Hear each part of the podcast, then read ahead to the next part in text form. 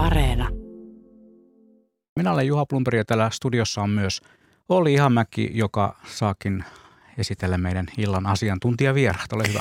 Mutta mä olen tavattoman iloinen, kun mä saan ihan ensimmäiseksi toivottaa hyvää illan suuta Radio Suomen kuuntelijoille ja haluan kertoa, että tässä on mullakin tämmöinen niin juhlan tuntu, kun saan olla ylipäätään Radio Suomen studiossa ja eh, puhumassa itselleni ja varmasti myös kuulijoille tärkeästä asiasta, eli siis pyöräilystä ja nimenomaan talvipyöräilystä, niin kuin Juha äsken kertoi.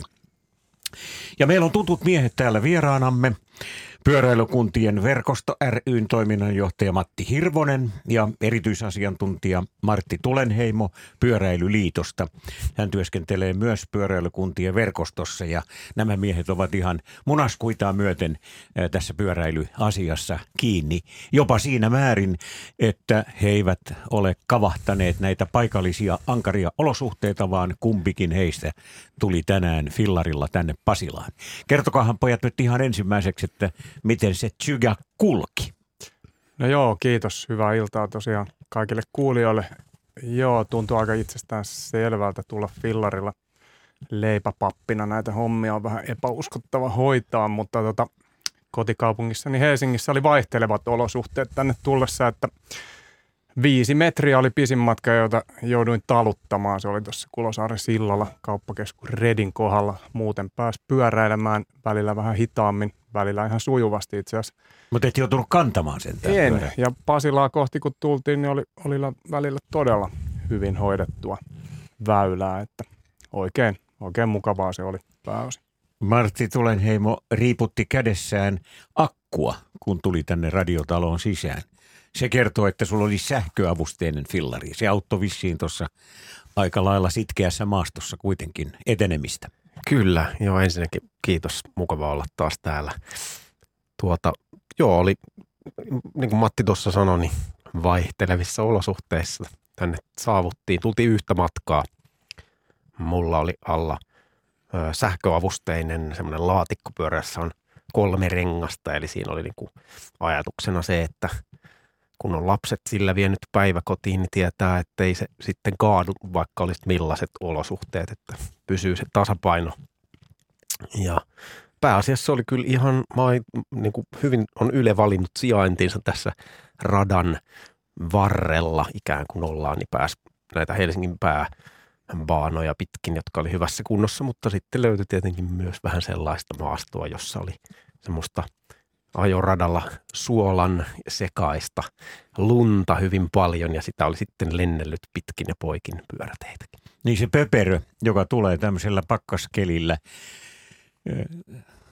suolan vaikutuksesta, niin se, se on aika ilkeätä, kun siinä ei tahdo saada takapyörään oikein pitoa millään. Mutta tämä äskeinen tarina kertoo näiden miesten sitkeydestä. Hehän ovat sisukkaita ja rohkeita poikia mutta heidän kaltaisiaan on aika vähän kuitenkin tänään ollut liikenteessä. Täytyy kertoa koko Suomeen sen verran, että liikenne Helsingin seudulla on tänään ollut hyvin vähäistä.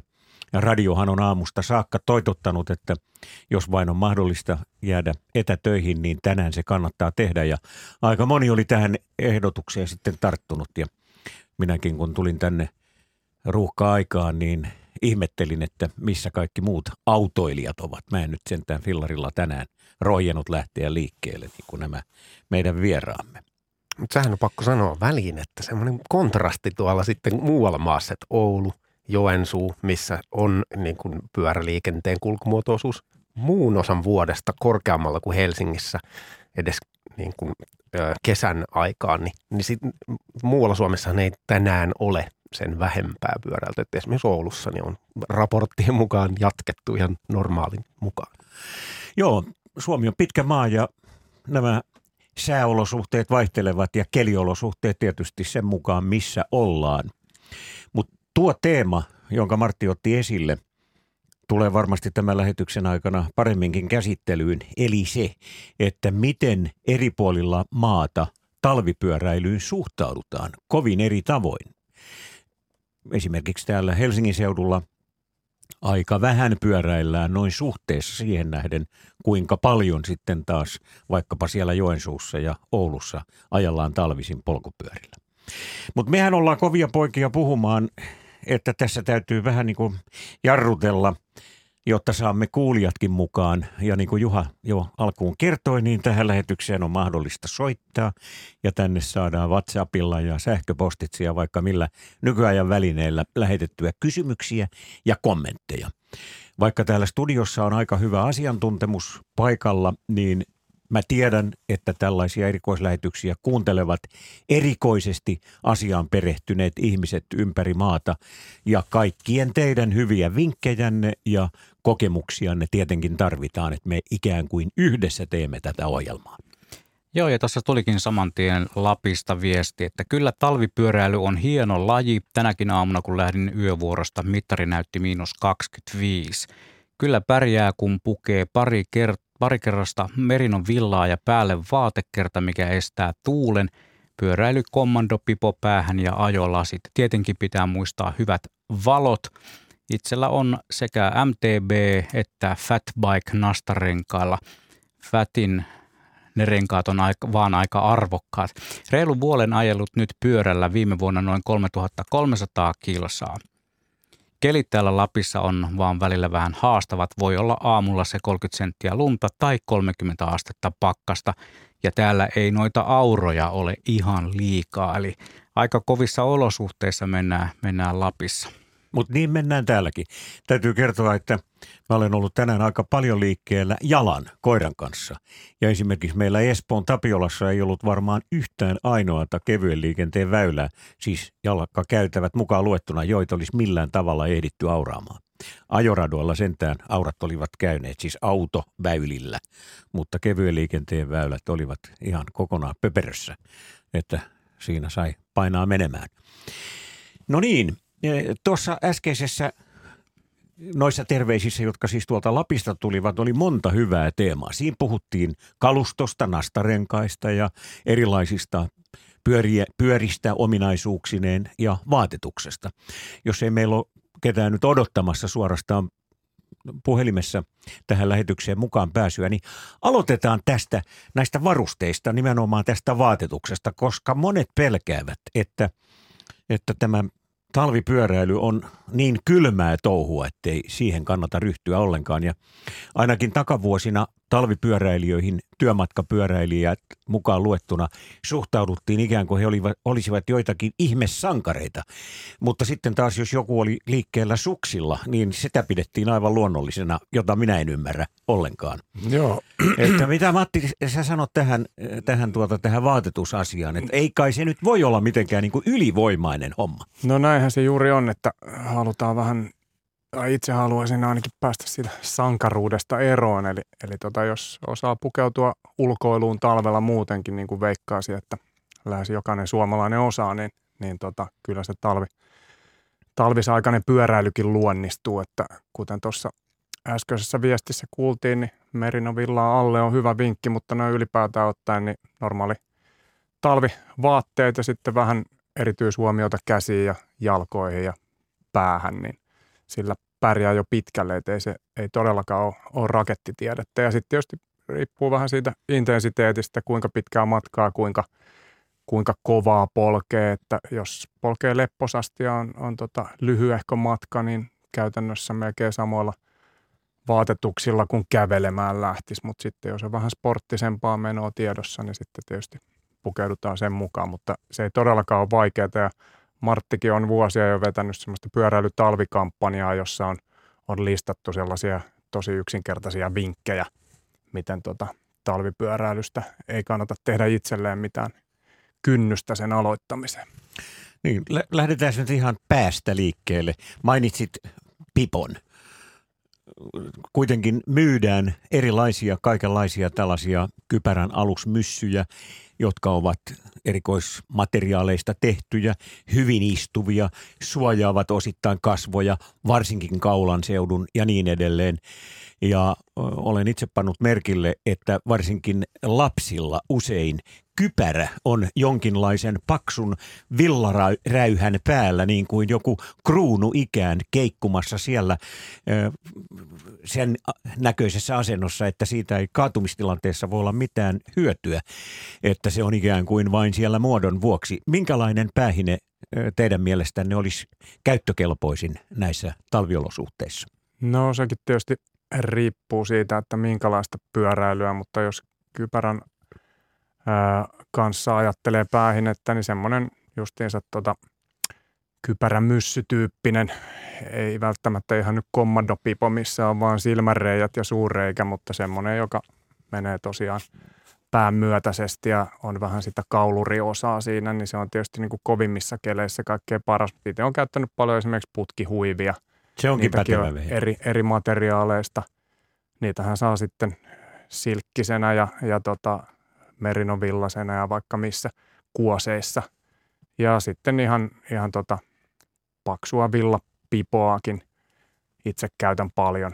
Ja sitten jos oikein kovaksi menee kelit ja tuuliseksi, niin, niin tota huppu, jonka, jonka saa niin kuin vedettyä päähän, mutta varsinkin kaupunkiolosuhteissa, niin en nyt niin hirveästi huppua käytä, kun pitää sitä muutakin liikennettä pystyä seuraamaan. Sivusilmällä. Niin, No sitten käytetään kypärän päällä tämmöistä kypärähuppua, joka ikään kuin tukkii ne eh, nämä ilmastointiaukot. Eli viima ei tule sinne päälakeen. Onko teillä kokemusta sellaisista?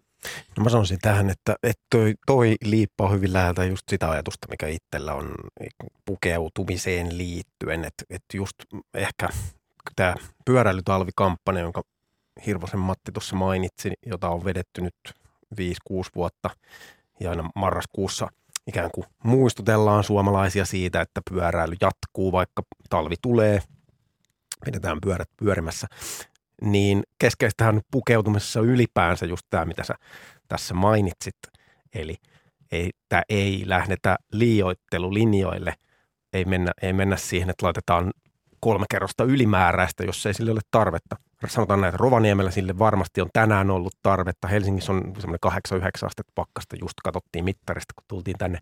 Niin si- melkein voisi sanoa, että yksi kerros sieltä vaatteita silloin jätetään pois suhteessa siihen, että mitä pukeutumisessa otettaisiin huomioon, jos ei oltaisi menossa pyörällä, vaan oltaisiin menossa vaikka kävellä. Niin tämä Niin. semmoisena yleislinjana. Niin tästä kerrospukeutumisesta tämä päivä on juuri hyvä esimerkki, kun aamulla oli ehkä asteen verran pakkasta. Ja nyt sitten kahdeksan tässä illansuussa. Niin jos vaikka polki töihin, niin sen yhden kerroksen voi sitten jättää illalla kotiin palatessa sieltä välistä pois, jos siihen on mahdollista. No, mutta mä kysyin siitä vielä siitä päähineestä, joka, taikka tästä kypärän päälle laitettavasta tämmöisestä tuulisuojasta. Että oliko Joo, teillä ei, siihen Ei mulla ei ole siitä mitään kokemusta ja Sehän estää siis sen viiman Mm, puhaltamisen läpi sinne. ymmärrän Onko sen. Martilla kokemusta siitä? Ei mulla ole siitä sen kummempaa, mutta okay. Juuri tämä, tässä äsken puhuttiin tästä hupusta, niin se olisi, ajattelisin, että se varmaan toimii vähän samalla tavalla. Ei no, Nimenomaan. voi olla, että se menee nyt oma ajatukseni tässä metsää, korjatkaa jos meni, mutta että nimenomaan se ajatus, että silloin kun on erityisen kylmä, niin silloin on joko otetaan sieltä repusta tai muusta laukusta se ylimääräinen kerros, joka äsken oli jätetty pois ja laitetaan sinne päälle, tai sitten se huppu vetästään päähän ylipäänsä, ettei tule sitä kylmää viimaa, joka estää sen ulkona liikkumisen.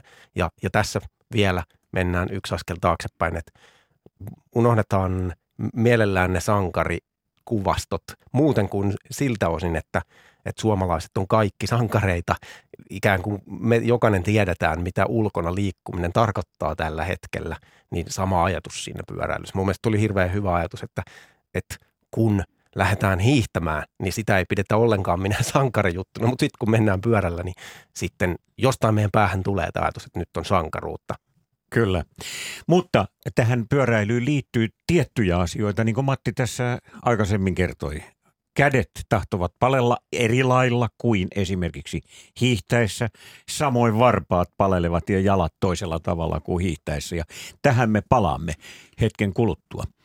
Juha, oliko sulla mielessäsi tähän teemaan liittyvää jotakin? Ei vaan, minulla on mielessä Sä näytit vaan vähän siltä. otetaan tota, se lähetykseen mukaan Esko, koska tämä on myös tällainen kontaktilähetys 0203 17600 numerot on valinnut Esko Liedosta ja hän on nyt mukana lähetyksessä. Terve.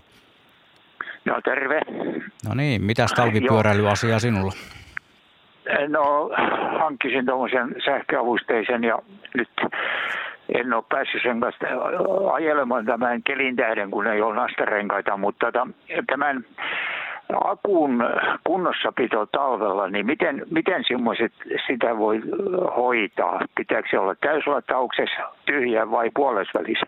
Tai miten, miten sitä hoidetaan? Joo, kiitos kysymästä.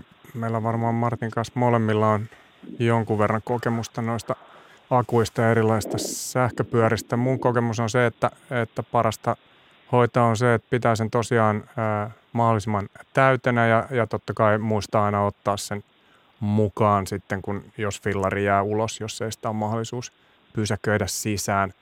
Ää, ei oikeastaan sen niin kummempaa. Joo, lämpimässä. Siis, siis lämpimässä sisätiloissa on paras, paras sitä akkua säilyttää. Se on kuitenkin niin helppo ottaa siitä pyörästä irti, että se ei, ei sinänsä vaikeuta sitä toimintaa, että kaikki sähkölaitteethan menettää sitä varaustansa talvella, mutta se ei ole mikään niin kuin romahdusmainen tuossa pyörän akussa ja ne koko ajan menee eteenpäin. Semmoinen yksi kriittinen tietenkin asia pitää muistaa, että, että niitä litiumiomi-akkuja missään tapauksessa ei saa ladata silloin, kun ne on kylmettyneitä. Eli se pitää, pitää huomioida, että sen pitää huoneen lämmössä jonkun aikaa tasaantua sen lämpötilan ennen kuin sen voi laittaa lataukseen. Mutta just, että silloin kun pyörä on käytössä, niin silloin tietenkin se akku on kiinni siinä pyörässä, mutta kun on pakkasta, niin aina mahdollisuuksien mukaan, niin kuin Matti sanoi, niin kannattaa ottaa se sisätiloihin. Se on sähköpyörässä muutenkin hyvä, koska tota, se on varkaallekin huomattavasti vähemmän houkutteleva kohde, kun akku on irti. Se on niin iso osa sitä pyöräarvoa. Kallein vissiin kappale koko pyörässä. Mm. Mutta Eskolla on mielessä vielä jotakin.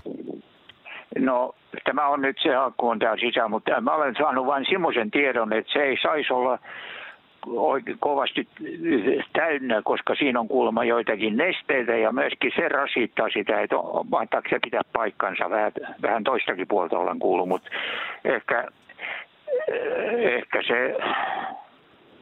En ole ihan varma, varma tuosta. Tietysti voi olla jotain erilaisiakin ohjeita, mutta pääsääntöisesti suositellaan kyllä, että akku pidetään täytenä – ladataan se aina täyteen silloin, kun ollaan sisätiloissa. Mutta ei ladata mennyt. koko aikaa. Ei toki, ei toki. Mm.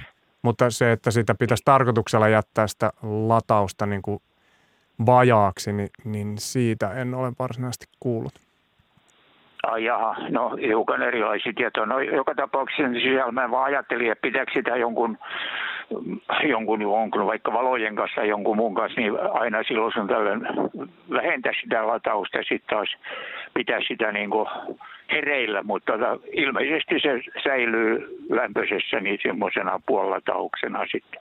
No sitten yksi juttu, mikä teillä vielä mieleen juolahtaa on, että, että toki jos on sähköpyörän hankkinut ja sitä ei käytä välttämättä koko ajan, niin, niin se pitää sitten – ikään kuin huomioida, että niitä ei kauhean pitkään saa säilyttää niitä akkuja sillä tavalla, että, että sitä ei käytetä.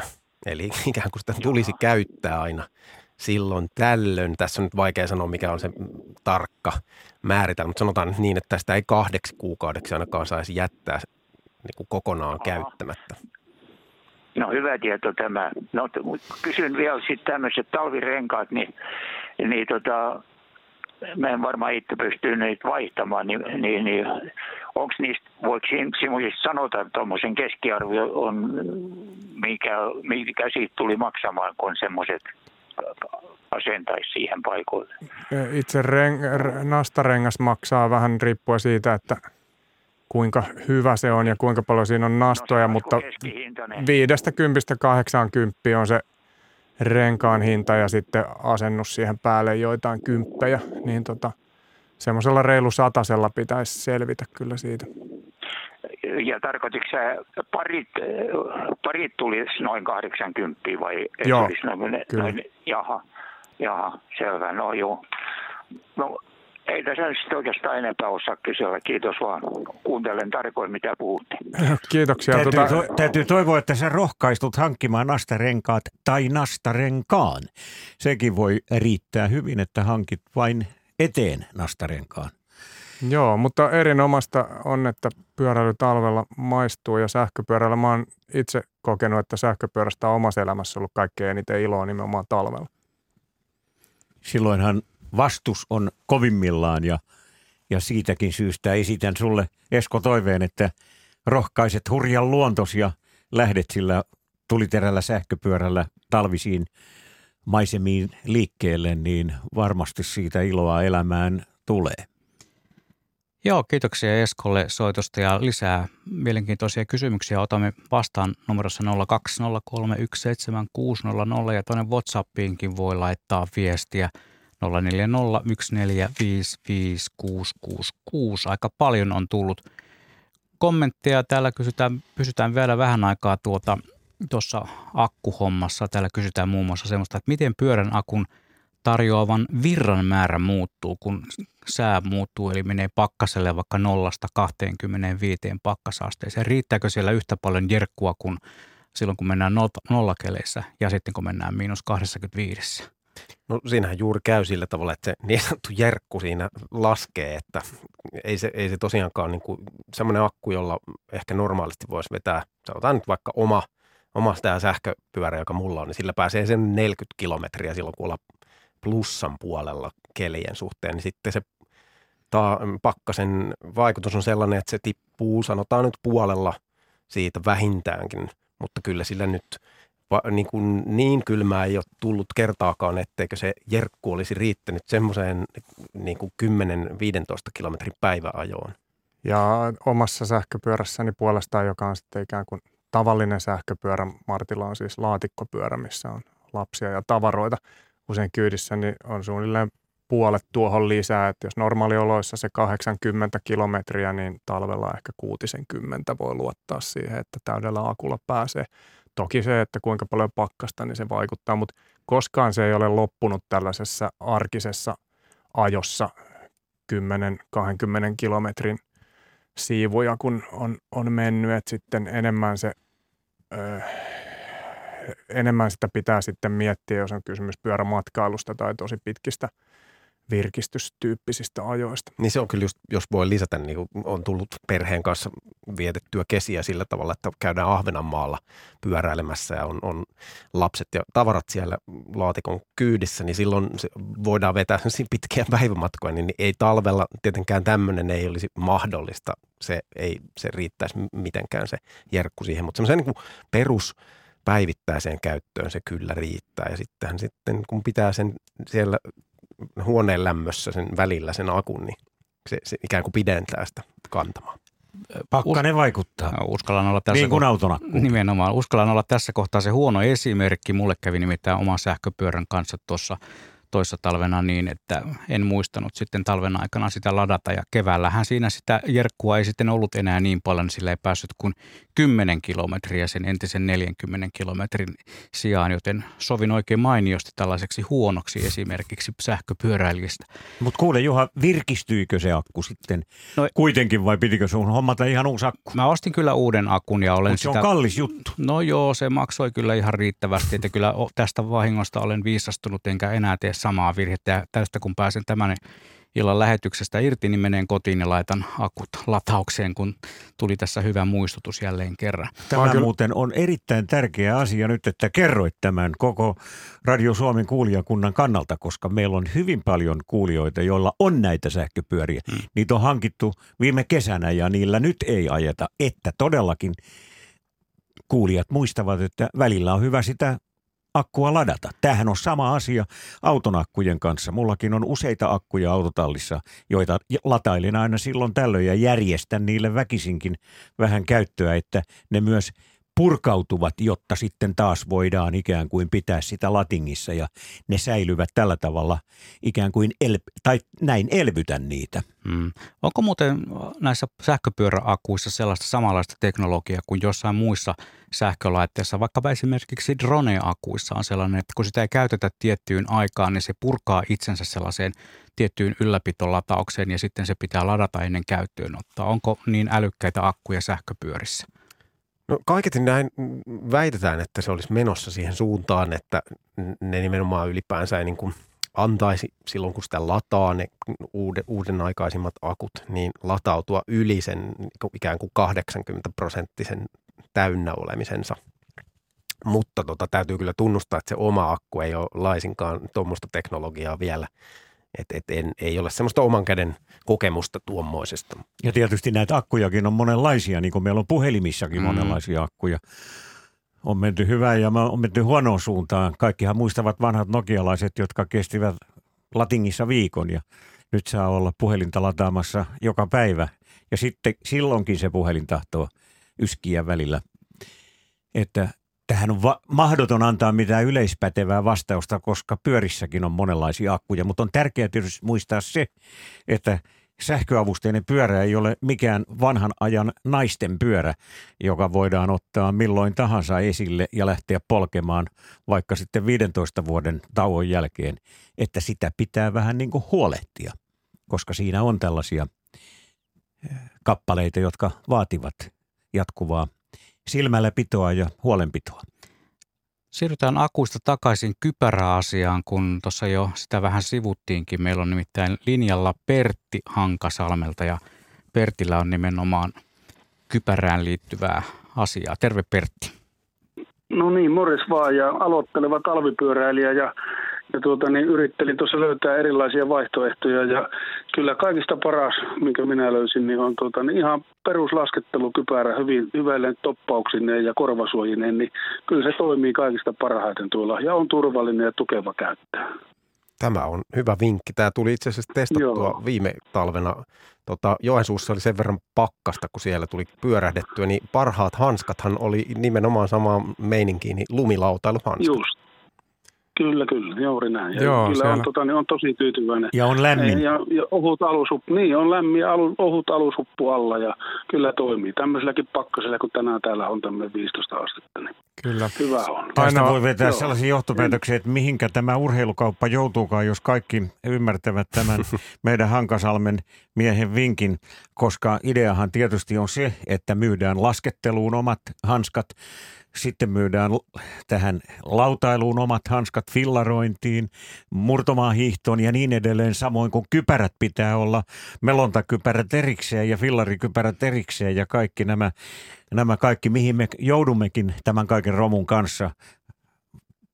Järkevät ihmiset, niin kuin äskeinen soittaja, osaavat virtaviivaistaa tätä asiaa ja käyttää esimerkiksi juuri tätä laskettelukypärää fillaroidessaan siellä Hankasalmen maastoissa. Täältä tulee muuten toinen vinkki myös, ei kypärään, vaan siihen, että voi hyödyntää erilaisia asioita, vaikka näille varsinaisesti polkupyöräilyyn korvamerkattujakaan. Äh, hei, etsin ja kokeilin pitkään erilaisia käsineitä, kunnes näin rakennusmiehen nostelevan rautaputkia parinkymmenen asteen pakkasessa. Hänellä oli sellaiset ruskeat haljasnuk haljasnahkarukkaset, joissa on teddyvuori. Niitä sai rautakaupasta kuuden nipuissa edulliseen hintaan. Ostin sellaiset ja käytän niissä vielä kintaita alla.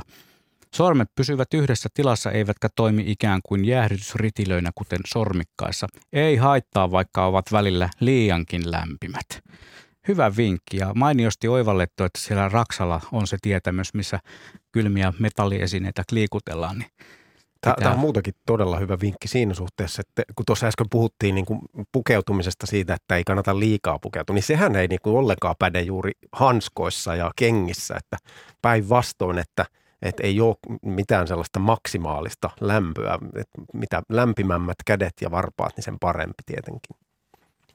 Kyllä.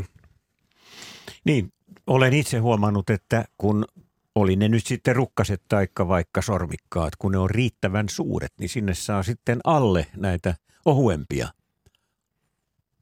jolloin sitä voidaan ikään kuin säädellä. Joo, ja pieni liikkumatila. Ja pieni ja liikkumatila on niin erittäin aina tärkeä. lisää sitä. Mutta nyt on Näin. pakko, itse asiassa kun tä- meitä ohjailee tässä ajattelussa nyt se, että meillä on tä- juuri tänään sattumalta näin kylmä. Jos mennään viikko taaksepäin, niin tilanne oli hyvin erilainen. Meillä oli Meillä on ollut oikeastaan marraskuusta lähtien semmoinen sateinen sää täällä Helsingissä. On ollut ehkä semmoista plus jotain viiden asteen kieppeillä, eli maksimaalisen inhottavaa semmoisessa jatkuvassa sumupilvessä olemista. Mm. Niin silloinhan se niin kuin hansikas, ää, erityisesti mitä talvisin nykyään kaipaa, niin on se, että se hylkii vettä.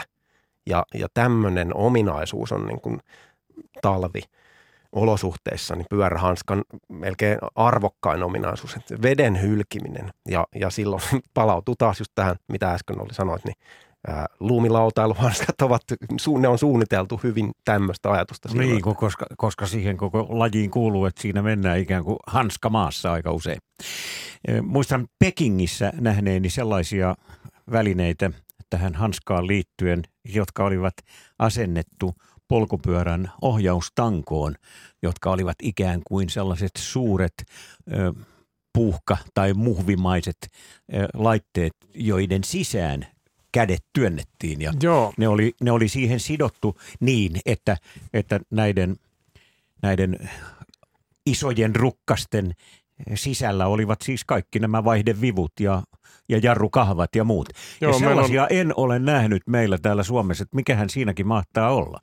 Tota, varmaan yksi on se, että harvemmin on kuitenkaan niin kylmää, että niillä välttämättä olisi tarvetta, mutta me itse asiassa ihasteltiin juuri Martin kanssa niitä toissa vuonna Kalgarissa. Siellä oli avattu keskellä kylmintä talvea ja pakkasjaksoa, niin kaupunkipyöräjärjestelmä, sähköavusteinen vielä, ja siinä oli nämä muhvit kaikissa niissä limevihreissä kaupunkifillareissa valmiina, että sen kun vaan lykkäs käden sinne ja lähti, laittoi virran päälle ja lähti polkemaan. Ei tarvinnut huolehtia mistään fillarointihanskoista. Sitten. No ei erityisemmin. ne oli se oli ikään kuin sinänsä- stand-by siinä. Tietysti pienenä varjopuolen täytyy sanoa, että se lumimyräkkä oli piiskannut sitä kaupunkia juuri silloin niin paljon, että ne muhvit oli osittain täynnä lunta, niitä joutui ehitty vielä rapistelemaan Ja sieltä. kyllä nyt tässä nyt annetaan aika tämmöistä romantillista kuvaa, koska se itse asiassa en ole eläessäni ollut missään, että olisi ollut niin kylmä, siellä olisi 37 astetta pakkasta, niin kyllä siinä nyt silleen tavallaan oli jotkut... Mutta Rovaniemellä on joka viikko se. Mutta mut, mut, niin kuin tuohon oli kysymyksen näistä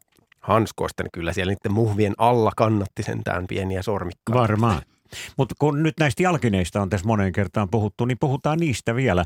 Eli, eli tässä minun ymmärtääkseni toimii samanlainen ajatus kuin näiden hanskojen kanssa, että meillä on niin isot tarvittaessa, siis talviaikaa niin isot jalkineet, että sinne sopii sopiva määrä sukkaa sitten pässin pökkimää ja kaikenlaista muuta sukkaa, jolloin siis, ja sinne jää vielä sitten ilmatilaa, että, että näin pystytään tehokkaasti torjumaan sitä kylmää, joka usein on polkupyöräilijän kiusana. Joo, pitää, pitää pyöräillessä tosiaan esimerkiksi nyt vaikka hiihtoon verrattuna, kun se jalkaterä ei, ei saa sitä liikettä ihan samalla tavalla, niin tota, pitää olla suhteessa lämpimämmät, mutta juuri noilla opeilla, että, että riittävän suuri jalkineet mahtuu sitä fylliä sinne Melko, sisään. melko monella suomalaisella, varsinkin miehellä, niin on kokemusta sellaisista saapas käytöistä. Ja, ja sinänsä niin kuin, että tämmöinen armeijan maihari nyt tuppaa ole aika hyvä semmoinen perus talvikenkä. Ja vaikka se olisi armeijan, niin ylipäänsä semmoinen niin kuin saapasmallinen talvikenkä. Niin siinä, Siis tämmöinen varrellinen. kyllä varrellinen ö, talvikenkä, joka ehkä saappaaksi niin kuin ulkomuodoltaan mieltäisin. Mutta et siinä vinkkinä sanoisin, että kannattaa nimenomaan olla sellainen numeron kaksi liian ikään kuin iso, jotta sinne saa ka- tuplapohjalliset ja sitten niitä voi ottaa pois sieltä sen mukaan niitä ylimääräisiä pohjallisia, kun villasukkia tarvitaan lisää tai niin poispäin. Jalkaräteistä ei kukaan puhunut, vaikka veteraanisukupolvi aina muistelee, että jalkarätit ne oli poikaa, ettei tuollaisella sukilla tee mitään sotaolosuhteissa. No Mutta vielä näistä pohjallisista luin jostakin sellaisen lausunnon ammattipyöräilijältä, eh, joka aina laittaa näihin pyöräilykenkiinsä tämmöisen folion sinne pohjalle. Se ilmeisesti myös auttaa kylmän siirtymistä klosseista jalkapohjaan. Joo, varmasti. Ja itse asiassa semmoinen ihan niin kuin säästöratkaisu on muovipussit. Ne on retkiluistelusta tuttu, jos sattuu jalat kastumaan, niin tota, lykätään villasukan ja, ja tota, kengän väliin muovipussi, joka aika tehokkaasti vähän niin kuin köyhän ihmisen Goretex-kalvo, niin tota, se eristää kummasti, mutta tota, ei sitä nyt ihan normaalioloissa välttämättä. Mutta tietysti silloin, jos polkee vaikka sporttisemmalla pyörällä ja käyttää, käyttää lukkopolkimia, niin, niin silloin tarvii ehkä tämmöisiä erityisjärjestelyjä. Kyllähän niitä saa sitten tietysti neopreenisia ja, ja erilaiset materiaaleista siihen kengän päälle, lukkopolin kengän päälle vedettäviä lämmittimiä täytyy kyllä semmoinen kommentti heittää tähän, että nyt, nyt alkaa kuulostaa niin paljon semmoista että varustautumiselta, että ihan hyvin pärjää myös semmoisilla aivan normitavallisilla arkiratkaisuilla. Mutta mehän lähdettiin, Martti, niistä, että otetaan vaan vähän tavallista isommat kengät ja pannaan niin. sinne villasukkaa Jep. ja muuta sukkaa. Ja, Eikö folio ja, ja niin, muovipussi on aika arkisia? niin, ne on aika arkisia kyllä ja halpoja sinänsä. Kyllä, kyllä. Pikku vinkkejä ja virityksiä varmaan niilläkin edullisesti saa ihan ratkaisevaa parannusta aikaiseksi, koska se on tosi nuijaa fillaroida, jos on galsa. Otetaan muuten seuraava soittaja mukaan. Hän on Tuomo Helsingistä. Minkälaista pyöräilyasiaa sinulla on? Terve. Joo, terve Tuomo täältä Helsingistä ja tuolle Isämäen Olli-Pekalle, että eläkkeellä aika kuluu hyvin. Kiitos. joo, joo, kuule. Pyöriä korjaillessa. Niin. Niin, niin, niin, niin, ei, mutta niin kuin minäkin sä muistat. Niin siinä, joo, olet jättänyt sitten, täytyy kertoa siis Radio Suomen kuulijoille, jotta tämä ei menisi sisäpiirin vitsailuksi, että, että Tuomo on erittäin nimekäs helsinkiläinen ö, verhoilija. Ja hän on nyt siis kuulen jäänyt eläkkeelle, hänkin, niin kuin minä jo pari Joo. vuotta sitten. Joo, 46 vuotta tuli niitä hommia tehtyä nyt melkein kaksi vuotta kohta eläkkeelle. No niin. Niin, ja, ja mulla on tämmöinen asia, että kun tuota, meillä on tuolla pohjoisessa niin kuin Danten pyörä, niin minä sitä vain tiedustelen, että onko Danten pyöriä akulla olevia? Mi- mikä tämä nyt on? Tämä Tandem Tandem Tandem. Kaksi, kahden Joo. poljettava. Dan, Danten polku, palako, sehän on kato pol, polkupyörä, ohjaaja on eessä ja minä kyllä. istun takana. Ja, kyllä, kyllä. Niin, Joo. No väittäisin, niin. että on, mutta ei ole kyllä tullut vastaan kovin, kovin useasti. Mutta kyllä nykyisin kaikkia mahdollisia pyörämalleja jo saa sähköavusteisena, että ihmettelisinpä, jos ei tandempyöriä niin, saisi. Jo. Niin, Varsinkin niin, kun ne on niin, esimerkiksi joo. pyörämatkailussa ö, usein aika suosittuja. Joo, joo. ja kato sitten tuota, tuota, tuota meikäläiset eli näkövammaisethan tuota Danten polkupyörällä ajelee kesässä parhaimmat jopa tuhansia kilometriä. Kyllä. Oletko itse harrastanut? Olen silloin, kun minä sanon näin suoraan rehellisesti, että silloin kun minä näin vielä, niin, niin tuli Dantemilla vaimon kanssa pyöräiltyä. Sitten kun mulla näkö meni, miksi meni, en pystynyt olemaan eessä, niin vaimo sitten alkoi ohjailemaan ja nyt hänelläkin on niin kuin se rohkeus jo puuttuu, koska ikä on tullut meillä kummallakin lisää. Kyllä. Mutta tässä Että nyt tämän, keskustelun aikana, anteeksi kun keskeytän, niin googlasin tämän niin. jutun, niin kyllä niitä löytyy. Niitä on nykyään saatavilla tämmöisiä sähköavusteisia tandempyöriä. Ei muuta kuin Jaa. tutkailemaan kauppoja. Joo, näetkö, näetkö siinä, jos mä kysyn hintaa? ja mikä se merkki oli, mistä voi ostaa? Ei, kun löytyykö se Ei hinta? merkkiä, mutta hinna, hinnasta lähinnä. Minä merkistä niinkään välitä, mutta on, onko siellä hintoja nyt, niille? En, nyt en valitettavasti. Mut, mä, mä voisin veikata, että, että 1500 ja, ja 3000 välissä varmasti, jos ajattelee nor, normaali sähköpyöriä, niin, niin tota, varmaan semmoiseen haarukkaan niin kuin uutena – osuu. Niin, niin. Mutta Tuomo, ja, mä, mä tässä mietin tätä teidän tilannettanne, että jos fillarointiin intoa vielä piisaa, mutta epävarmuutta on esimerkiksi kaksipyöräisellä pyörällä liikkumisessa, niin onhan niitä olemassa kolmipyöräisiäkin pyöriä, joissa on sähköavusteinen laitteisto. Ja sehän ei, sellainen fillarihan ei pääse kaatumaan ja, ja niin, Ehkäpä niin, tästä joo, voisi joo. järjestää nyt ja, sitten teidän perheellenne jonkinlaisen ratkaisun. Ja toisaalta, jos teillä on hyväkuntoinen normaali tandempyörä, niin noita sähköistyssarjojahan saa asennuttaa myös, joista äh, kuitenkin suurin osa on ihan, ihan järkeviä ja, ja tota, kun se asennetaan niin, siihen niin, niin. ammattilaisen toimesta, niin varmasti homma pelittää ihan hyvin. Onko, oletko asiantuntija Rovaniemeltä lähtöisin vai? En, en. Olen vaan asunut siellä ilokseni yhden talven ja oli kiva pyöräillä silloin. Niin, joo, minä vaan katson, kun meillä on se Tanten pyörä Pelkosen nimellä asti, että Rovaniemeltä löytyisi joku asentaja, niin veisi sinne sen. Tai sitten Ky- kyllä käytännössä mikä tahansa palveleva pyöräliike nykyisin niin osaa tehdä niitä. Niin, niin, joo. Pitää ottaa kuule selvää tästä. Joo. Mutta Ei mainio asia, että pyöräily jatkuu. Se on, se on tosi ilo kuulla. Tuomolle hyviä eläkepäiviä. Joo, kiitos, merkeissä. Kiitos. kiitos sitä samaa, sitä samaa. Joo, joo, ja kiitos kuulkaa teille näistä vastauksista, niin täytyy kesällä tämä asia, asia niin selvittää, että Ens, ei, tar- ei tarvitse ei tarvitse ukoa enää polokia. ensi talvea varten pääset tandemilla sitten rouvan kanssa talvipyöräilyyn. Mutta me jatkamme vielä näistä varusteista, jotka talvipyöräilyyn liittyvät.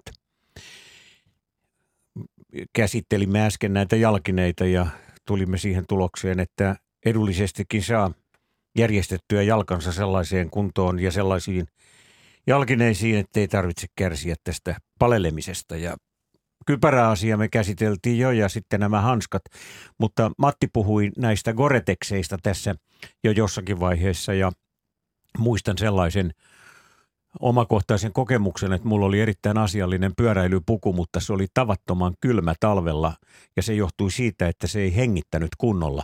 Ja sitten päätin satsata tähän pukuun ja hankin silloin parhaan mahdollisen ja ongelmat loppuivat siihen, että ilmeisesti tänäkin päivänä näissä materiaaleissa on suuria eroja. Ja nimenomaan oleellistahan on se, varsinkin talvella, että tämä kosteus pääsee sen päällimmäisen kerroksen läpi, ettei se tiivisty sinne ikään kuin takihartioihin. Kyllä, itselläni melkein niin kuin käytettyin pyöräilytakki niin on tuommoinen villakangastakki, mitä käytän syksystä talveen, varsinkin tämmöisessä kaupunkimaisessa pyöräilyssä. Se hengittää, on lämmin ja kaulaliinaa se vaatii kyytipojaksi, mutta hyvin pärjää. Joo, tämä sama juttu täällä, että villakankaasta valmistettu takki, niin muutenkin on omassa niin kuin talvi garderobissa semmoinen niin kuin käytetyin vaate, mutta nyt on oikeastaan tänä vuonna nyt sitten viime, vihdoin ja viimein hankkinut sellaisen toisenlaisen ratkaisun kuin villakankaasta tehnyt takin, ja sehän onkin yllätys, yllätys, farkkutakki. Ja tämän on nyt todennut, että kun farkkutakkia käyttää, niin sinne alle tietenkin mahtuu sitten, kun se on riittävän iso se farkkutakki, niin sinne mahtuu hyvin paksu villapusero ja sitä voi sitten niin kuin aina tarpeen mukaan sen mukaan, onko aamulla plus yksi ja illalla miinus kymmenen, niin se voi olla silloin aamulla repussa ja sitten illalla päällä se villa pusero. Ja sitten semmoinen huomio tähän, että nämä niin kuin vaatevalmistajissa on aika isoja eroja. On erityisesti sellaisia vaatevalmistajia nykyään liikenteessä, jotka huomioivat silleen, että pyöräily ja pyöräliikenne ovat semmoisia asioita, johon kannattaa satsata ja panostaa ja suunnittelevat vaatteet näin. Eli mitä tarkoitan, niin käytännössä esimerkiksi vaikka hihat ovat hieman normihihoja pidemmät ja sitten siellä takin takaosassa saattaa olla semmoista ylimääräistä kangasta.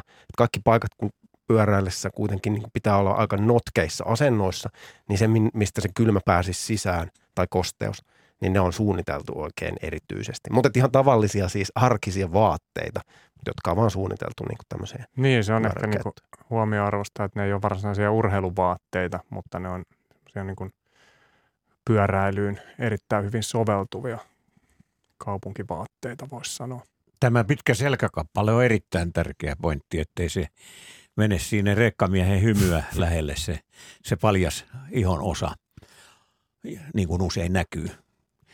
Väkisinkin tulee mieleen kaikki nämä vanhan ajan prätkärotsit, jotka ovat tällaisia pusakkamallisia, hyvin lyhyitä, jotka jättävät aina sinne selkään tämmöisen kylmän suikaleen, kun istutaan prätkän satulassa. Ja tämmöisiä tietysti nähdään polkupyöränkin, polki, polkupyöräilijöidenkin yllä. Niin kuin farkkurotsi, sulla varmaan on vähän pidempi kuin semmoinen perinteinen ihan tämmöinen lyhyt malli, joka, joka tuota, Se on, se on, eteenpäin kumartuessa on jättää selän paljaksi. Se on mu- muualta liian lyhyt, mutta sitten juuri strategisista paikoista on täsmälleen oikean pituinen, koska se on suunniteltu sellainen. Englantilaiset lordit ajavat Harrist viide takeissansa ja siinä sitten tyylikäs kaulaliina on kietaistu kaulan ympärille ja lippis päässä ehdottomasti. Marttihan oli muistaakseni järjestämässä tuota Tweed Run Helsinki vai mikä sen tapahtuman nimi on, missä nimenomaan tuommoisissa. No tästä on jo hetkinen kymmenen vuotta aikaa, mutta Aika on ollut nopeasti. mukana semmoisessa, en todellakaan halua kunnia itselleni ottaa, mutta tämä on siis tämmöinen kansainvälinen konsepti kuin tämmöinen äh, Tweed Ride, eli semmoista järjestetään, että ihmiset pukeutuu tämmöisiin perinteisiin niin kuin ketunmetsästystä muistuttaviin varusteisiin, tai sanotaan nyt, että semmoiseen niin kuin brittiläisen Ehkä, Ehkä. ketun metsästä. Se on vähän, vähän rankka vähän väärä, väärä mielikuva. Pyytän tuo kohta pois. Kyllä editoidaan se tästä suorasta. Varsinkin kun tässä Luontosuomen radiolähetyksessä ollaan, niin tämä ei nyt sopinut. Mutta tämä Mutta, mutta ainahan sitä nyt sattuu kaikenlaista. Mm. Tämä tweed-pukeutuminen kuuluu siihen, mutta se Suomi-versio on siis se, että kun muualla tämmöistä järjestetään vähän milloin sattuu, niin Suomessapa tämä Winter Tweed Run nimellä kulkeva tapahtuma järjestetään aina ää, päättäväisesti vuoden kylmimpänä päivänä helmikuussa. Ja, ja se on nyt ky- vuosikymmenen jo pyörinyt ja vissiin 11 kerta tulos. En ole siis järjestäjiä, mutta olen ollut siinä silloin alkutaipaleella mukana. Hieno tapahtuma, kannattaa googlailla Winter Tweed Run. Eli tyylikysymys voi olla myös tämä talvipyöräily. Täällä muuten Matti heitti tuosta, me ollaan puhuttu jo aavistuksen noista kengistä, pyöräilykengistä, niin Matti kysyy, että jos kengän koko on 45-46, niin hän kysyy, että mistä ihmeestä löytyy vielä kaksi numeroa isommat kengät? Netistä. Ne on jo aika Sieltä isot. löytyy, sieltä löytyy melkein mitä vaan. Mutta tuota, vielä nyt näihin vaatteisiin sen verran, että olen ilokseni pannut merkille, että nyt pyöräilijöillä on sellaisia vaatteita, jotka ovat varustettu tämmöisellä heijastavalla materiaalilla, tai jos sellaista vaatetta ei ole päällä, niin aika monet, myös jalkamiehet ja naiset, käyttävät tämmöisiä henkseleitä, jotka lisäävät näkyvyyttä. Ja täällä etelässä on niin pimeitä päiviä, että tuntuu siltä, että tämmöiset vehkeet ovat keskellä päivääkin tarpeelliset, jotta nähdään, että, että siellä joku on liikkeellä. Mutta ehkä me näihin näkymäkysymyksiin palataan paremmalla ajalla tässä lähetyksessä Aivan, me lähitulevaisuudessa. Keskiviikkoiseen tapaan ollaan luontoasioiden äärellä ja tänään ollaan kello 20 saakka talvipyöräilyn ihmeellisessä maailmassa. Ja me jatkamme keskustelua kello 19 saakka ja 19 uutisten ja urheiluradion jälkeen sitten taas vielä sinne 20. Ja meillä on täällä studiossa asiantuntija vieraina Pyöräilykuntien verkosto ryn toiminnanjohtaja Matti Hirvonen ja erityisasiantuntija Martti Tulenheimo Pyöräliitosta. No, mitä mieltä te olette pojat siitä, että mistä tässä talvipyöräilyssä oikein on kysymys? Kuinka paljon tähän talvipyöräilyyn liittyy asenne? Kiitos kysymästä. Mä luulen, että me ollaan Martin kanssa siitä aika yhtä mieltä, että asenne on tärkeää, mutta se kaikkein keskeisin kysymys on se, että miten ehkä ennen kaikkea kunnat ja kaupungit tekee ihmisille mahdolliseksi sen arkisen liikkumisen sillä tavalla, että se pyöräily on ylipäätään mahdollista ja että se olisi suorastaan nautinto, niin se vaatii sitä Oulu-Joensuu-tyyppistä ylläpitoa. Ja tota, niiden pyöräväylien aurauksen ja lumen poiston liukkauden torjunnan priorisointia sillä tavalla, että ainakin ne kaikkein käytetyimmät väylät olisi hoidettu ensiluokkaisesti. Ja yleensä näissä hyvissä talvipyöräilykaupungeissa on semmoinen tietty hierarkia sillä pyöräverkolla ylipäätään ja sitten se heijastuu talveen niin, että ne tärkeimmät väylät aurataan jopa ennen ajoratoja ja silloin kaikki, jotka vaikka korona-aikana kaikki ei, ei työpaikalla pääse käymäänkään, niin, tota, niin sitä arkista liikkumista on joka tapauksessa paljon. Ja yhtä lailla se tietysti palvelee sitten vapaa-ajan ja virkistystarkoituksessa tapahtuvaa pyöräilyä. Se on ehkä se niin kuin kaikkein tärkein juttu ja meillä on siitä tosi hyviä esimerkkejä ja sitten meillä on, on vähän huonompia esimerkkejä, mutta itse niin kuin näkisin, että, että meidän pitäisi Suomessa asennoitua siihen pyöräväylien talvihoitoon samalla ylpeydellä kuin meidän poliitikot vaikka ylpeilee sillä, että kuinka lentokentät osataan pitää kaikilla mahdollisilla high menetelmillä sellaisessa kunnossa, että siihen ei moni tällä planeetalla pysty. Niin nyt esimerkiksi Oulussa on vielä niin kuin kohotettu sitä kunnianhimon tasoa ja siellä on, on otettu niin kuin viimeisin teknologia käyttöön kaikin puolin tässä talvihoidossa. Et, et se on niin kuin mun mielestä ihan tässä tämän asian ytimessä. Meillä on tässä ihan kohta tulossa uutiset, mutta tämä teeman käsittely jatkuu siis uutisten jälkeen. Tässä ollaan nyt erittäin merkittävän asian äärellä.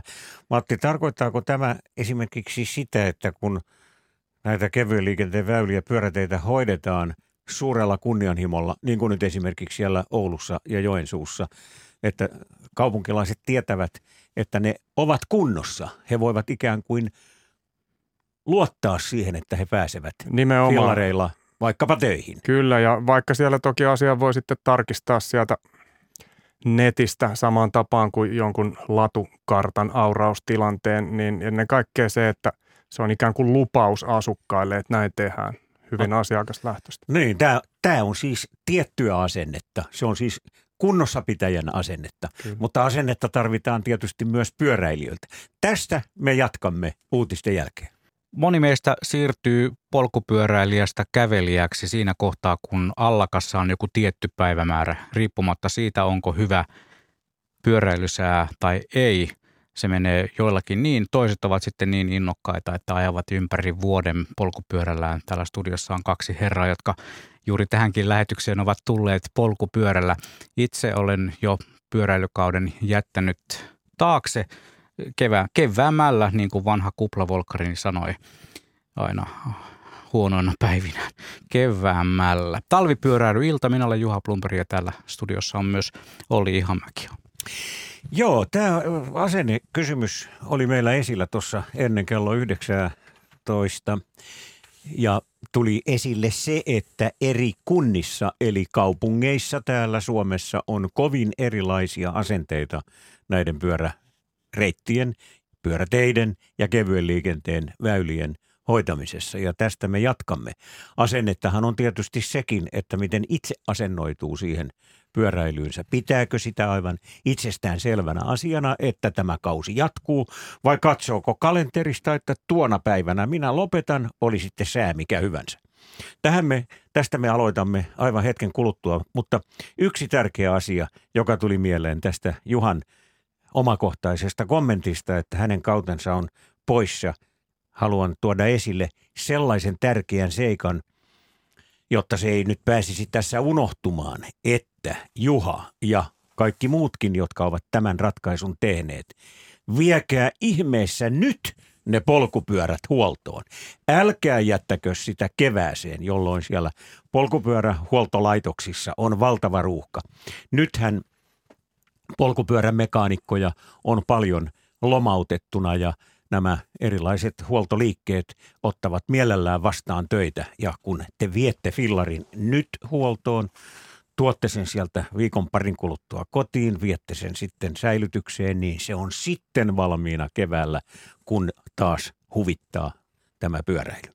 Tämä ei nyt liittynyt talvipyöräilyyn oleellisella tavalla, mutta se liittyi vaan tähän pyöräilyn edistämiseen yleensä. Meillä on siis täällä studiossa vieraanamme erityisasiantuntija Martti Tulenheimo Pyöräliitosta ja Pyöräilykuntien verkosto ryn toiminnanjohtaja Matti Hirvonen. Nämä ovat ne herrat, jotka tulivat tänne tänään fillareilla, tänne Pasilan radiostudioon.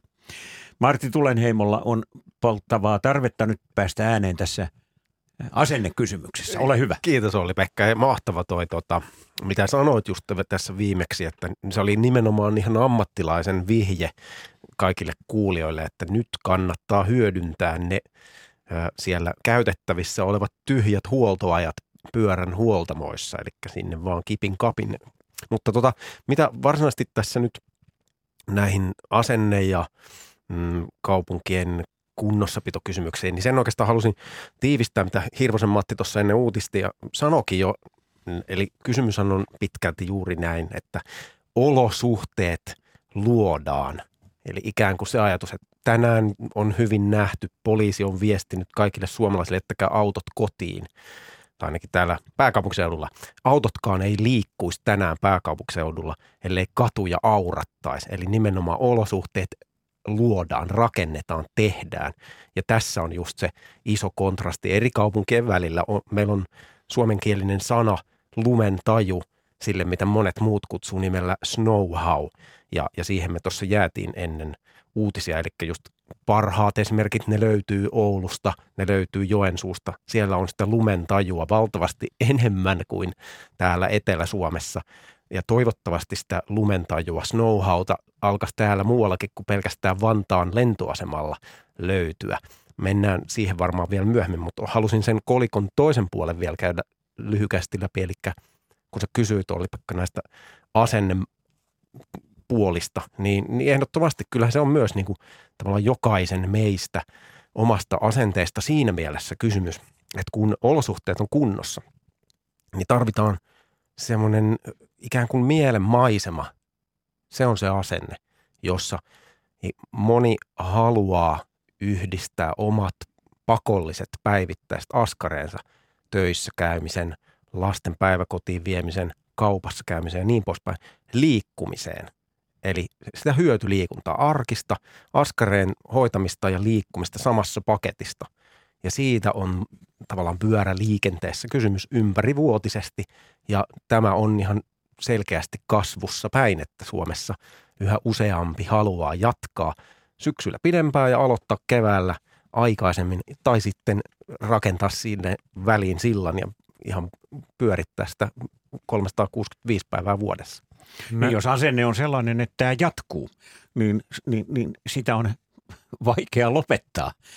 Tässä on onneksi semmoinen pyöräilykannat hieno piirre, mikä on, on havaittu, että aika monesti kun ö, aloittaa sen ympärivuotisen pyöräilyn, eli pyöräilee myös talvikaudella, niin kerran sen tehtyään siitä ei, ei haluakaan välttämättä enää päästä eroon – ja me ollaan jo yritetty itse pitkään vältellä suorastaan puhumasta pyöräilykaudesta, koska me halutaan niin kuin kertoa mieluummin, että meillä on edelleen Suomessa neljä hienoa vuodeaikaa ja pyöräily voi olla nautinto jokaisena niistä. Mutta tosiaan usein käy niin, että, että kun ihminen aloittaa sen ympärivuotisen pyöräilyn, niin tota, sitten seuraavana syksynä pime, pimeän ja kylmän sään tultaessa, niin se ei enää tunnukaan houkuttelevalta vaihtoehdolta jättää sitä fillaria, vaan haluaa sen hyvinvointivaikutuksen. Se on usein tiedostamatonta.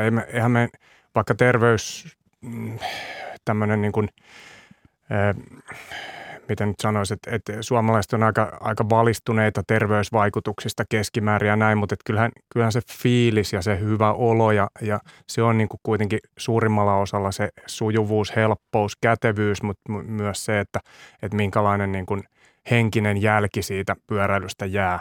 Ja, ja tota, kun sen on itselleen kerran, kerran saanut aikaiseksi, niin ainakin mun on hirveän vaikea perustella itselleni, että miksi mä en, en haluaisi sitä hyvää oloa myös, myös talvikaudella pyöräilystä. Pitää tähän tämmöinen omakohtainen muistuma kertoa siltä ajalta, kun sain olla töissä vielä ja ajoin kesät talvet pyörällä tuolta Tapiolasta tänne Pasilaan, niin silloin oli aina paras fiilis, kun tuli aamulla työpaikalle, kun oli ollut pahin mahdollinen sää.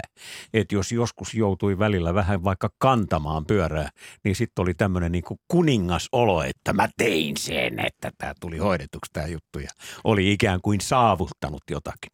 Että kyllä tämä fiilisjuttu, tämmöinen henkinen hyvinvointi ja fyysinen hyvinvointi, se on tärkeä homma tässä kokonaisuudessa. Ja sieltähän ne tietysti yhteiskunnalle sitten ne pyöräilynkin taloudellinen arvo viime kädessä tulee, mutta tota, Oulusta vielä semmoinen pakko nostaa hyvä esimerkki, joka liittyy myös tähän omakohtaiseen kokemukseen, että siellä liikenneinsinööri Harri Vaaralla, terveisiä vaan Harrille Ouluun, niin, niin tässä hiljattain uudisti näitä talvihoidon sopimuksia sillä tavalla, että nämä urakoitsijat velvoitetaan itse ajamaan ne auraamansa ja hoitamansa pyörätiet.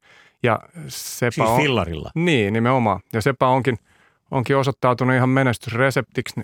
He ovat itse innoissaan, he ymmärtää nyt paljon paremmin sitä asiakasnäkökulmaa ja, ja tota, kaikki on tyytyväisempiä. Eli siis se laadun tarkkailu tapahtuu ikään kuin itse pyöräille. Kyllä, siellä on Mutta lisäksi, tämähän on loistava keksintö. lisäksi on tämmöisiä talvipyöräilyagentteja, jotka nyt on lanseerattu muun muassa Helsingissä sen saman malli mukaisesti, jotka sitten tarkkailee, että miten tämä hoito toimii ja raportoi siitä. Mutta sitten. tämähän olisi laajennettava myös kaikkeen siihen pyöräilyväylien rakentamiseenkin niin, että ne, jotka valvovat näiden töiden tekemistä, pyöräillen sen tekisivät, jotta näin havaittaisiin se, että esimerkiksi vaikkapa Rotvallin reunojen kanttaukset eivät vastaa suunnitteluja tai jotakin muuta, tai tapahtuu kaikenlaisia tällaisia mokauksia, joita sellainen henkilö ei huomaa, joka ajaa vain autolla eikä ole henkisesti millään tavalla ikään kuin pyöräilyyn kallellaan, niin, niin tämä Oulun esimerkkihän on sen kaltainen, että sitä todellakin voisi hyväksi käyttää kaikessa eh, näiden väylien rakentamiseen liittyvässä. Mä tota, otin ja pyysin juuri mainittua Vaaran Harria sieltä Oulun kaupungilta, terveiset sinne, niin tiivistämään meille tähän lähetykseen, että mistä tuossa Oulun keississä on kysymys, mikä, mikä on se niin kuin oululainen lumentaju, snowhow, johon yhdistyy tämä pyöräilyn taju. Tota, Harrin mukaan kysymys on kolmesta asiasta. Eli ensin huomioidaan se asiakasnäkökulma, nimenomaan se käyttäjä siellä – häntä vartenhan sitä kunnossapitoa tehdään. Ei siksi, että kaupunki siitä maksaa, vaan siksi, että joku käyttää niitä väyliä. Ja se käyttäjä kyllä sen maksaa lopulta. Just näin. Mutta siihen päälle erityisen tärkeä toinen pointti on viestintä. Eli pitää koko ajan aktiivisesti kertoa siitä, mitä ollaan tekemässä, koska sillä tavalla saa myös paljon anteeksi sitten niistä tekemättä jättämisistä.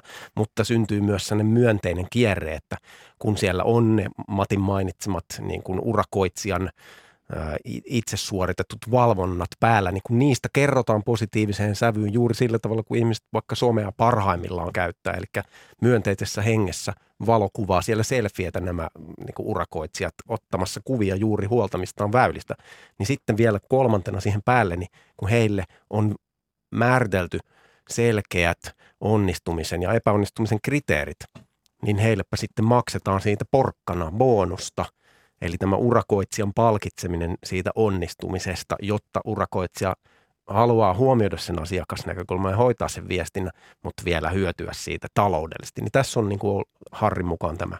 Tuosta pitää vähän kolme. Perälän Timollekin antaa kunniaa. Hän, hän sitä pohjusti. Tämä on hyvin mietitty tämä konsepti. Tämä on hyvin Oulussa. mietitty. No nyt kun se on siellä Oulussa ikään kuin näin pitkälle viety, niin siitähän sitten on helppo ottaa hyviä esimerkkejä muihinkin pitäjiin, muihin kaupunkeihin ja äh, kaikkea ei tarvitse ruveta keksimään itse. Ja tämä onkin asia esimerkiksi tähän pyöräilyyn liittyen aika jännä juttu, että Hollannissa ja Kööpenhaminassa ja tuolla noissa suurissa pyöräilymaissa on paljon keksitty jo valmiiksi, mutta joku kumma meitä suomalaisia riivaa, kun me emme halua ottaa näitä esimerkkejä, valmiita esimerkkejä käytäntöön sellaisena, vaan meidän pitää ruveta aina keksimään niitä kaikenlaisia juttuja ihan itse.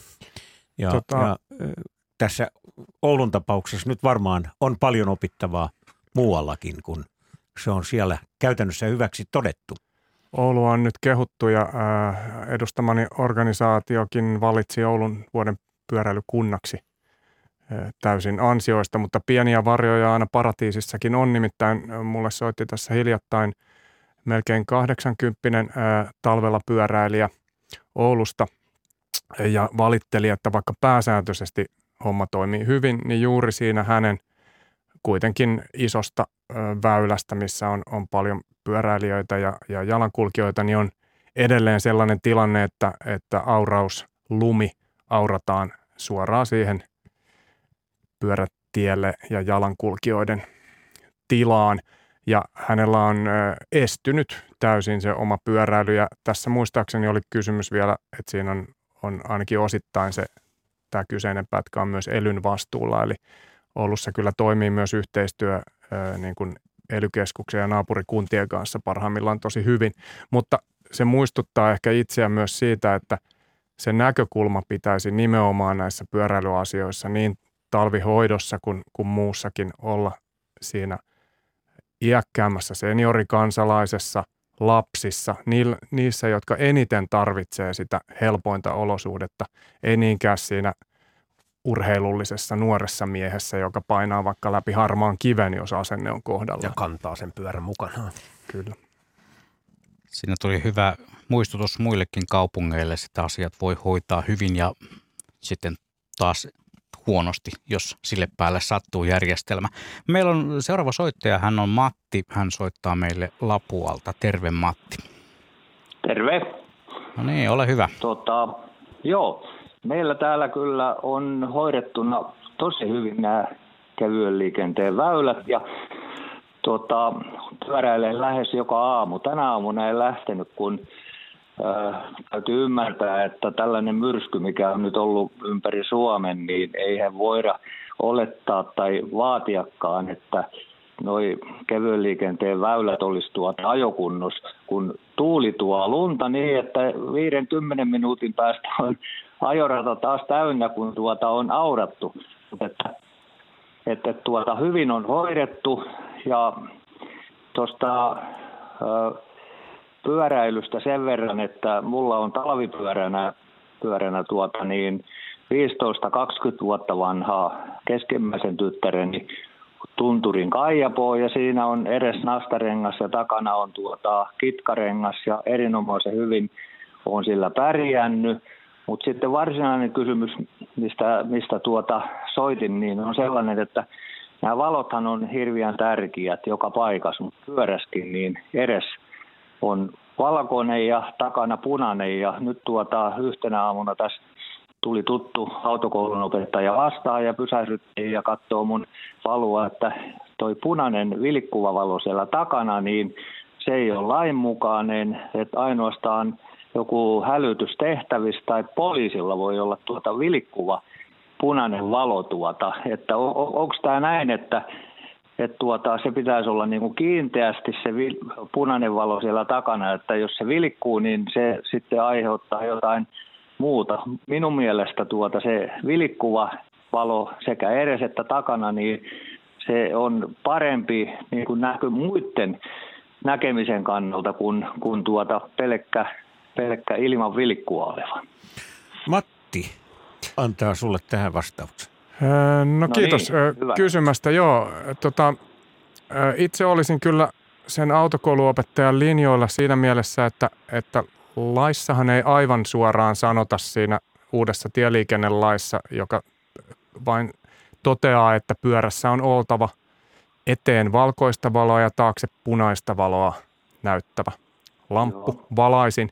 Ö, ö, mutta tota, Toki on juuri näin, kun autokouluopettaja on sanonut, että se on, on sitten tietysti vaara sekoittaa hälytysajoneuvoihin tai, tai kunnossapitoajoneuvoihin, valoihin. Tietysti ne nyt on aika erinäköisiä ja kooltaan isompia, mutta onhan se niin kuin levoton myös kanssa kulkijoiden kannalta. Toki se erottuu sieltä paremmin, mutta tota, kyllä mä itsekin suosisin sitä, sitä tota, ei vilkkuvaa valoa, vaikka se ei suorastaan lainvastainen oliskaan. Et, et siinä on niin kuin, joillekin ihmisille voi tulla suorastaan niin kuin migreeniä, huonoa oloa siitä. Mutta ei et, sitä sakkoja saa. No en usko, en usko, että, että tulee sakkoja, mutta tota, tärkeintähän on tietenkin, että siellä on ne valot.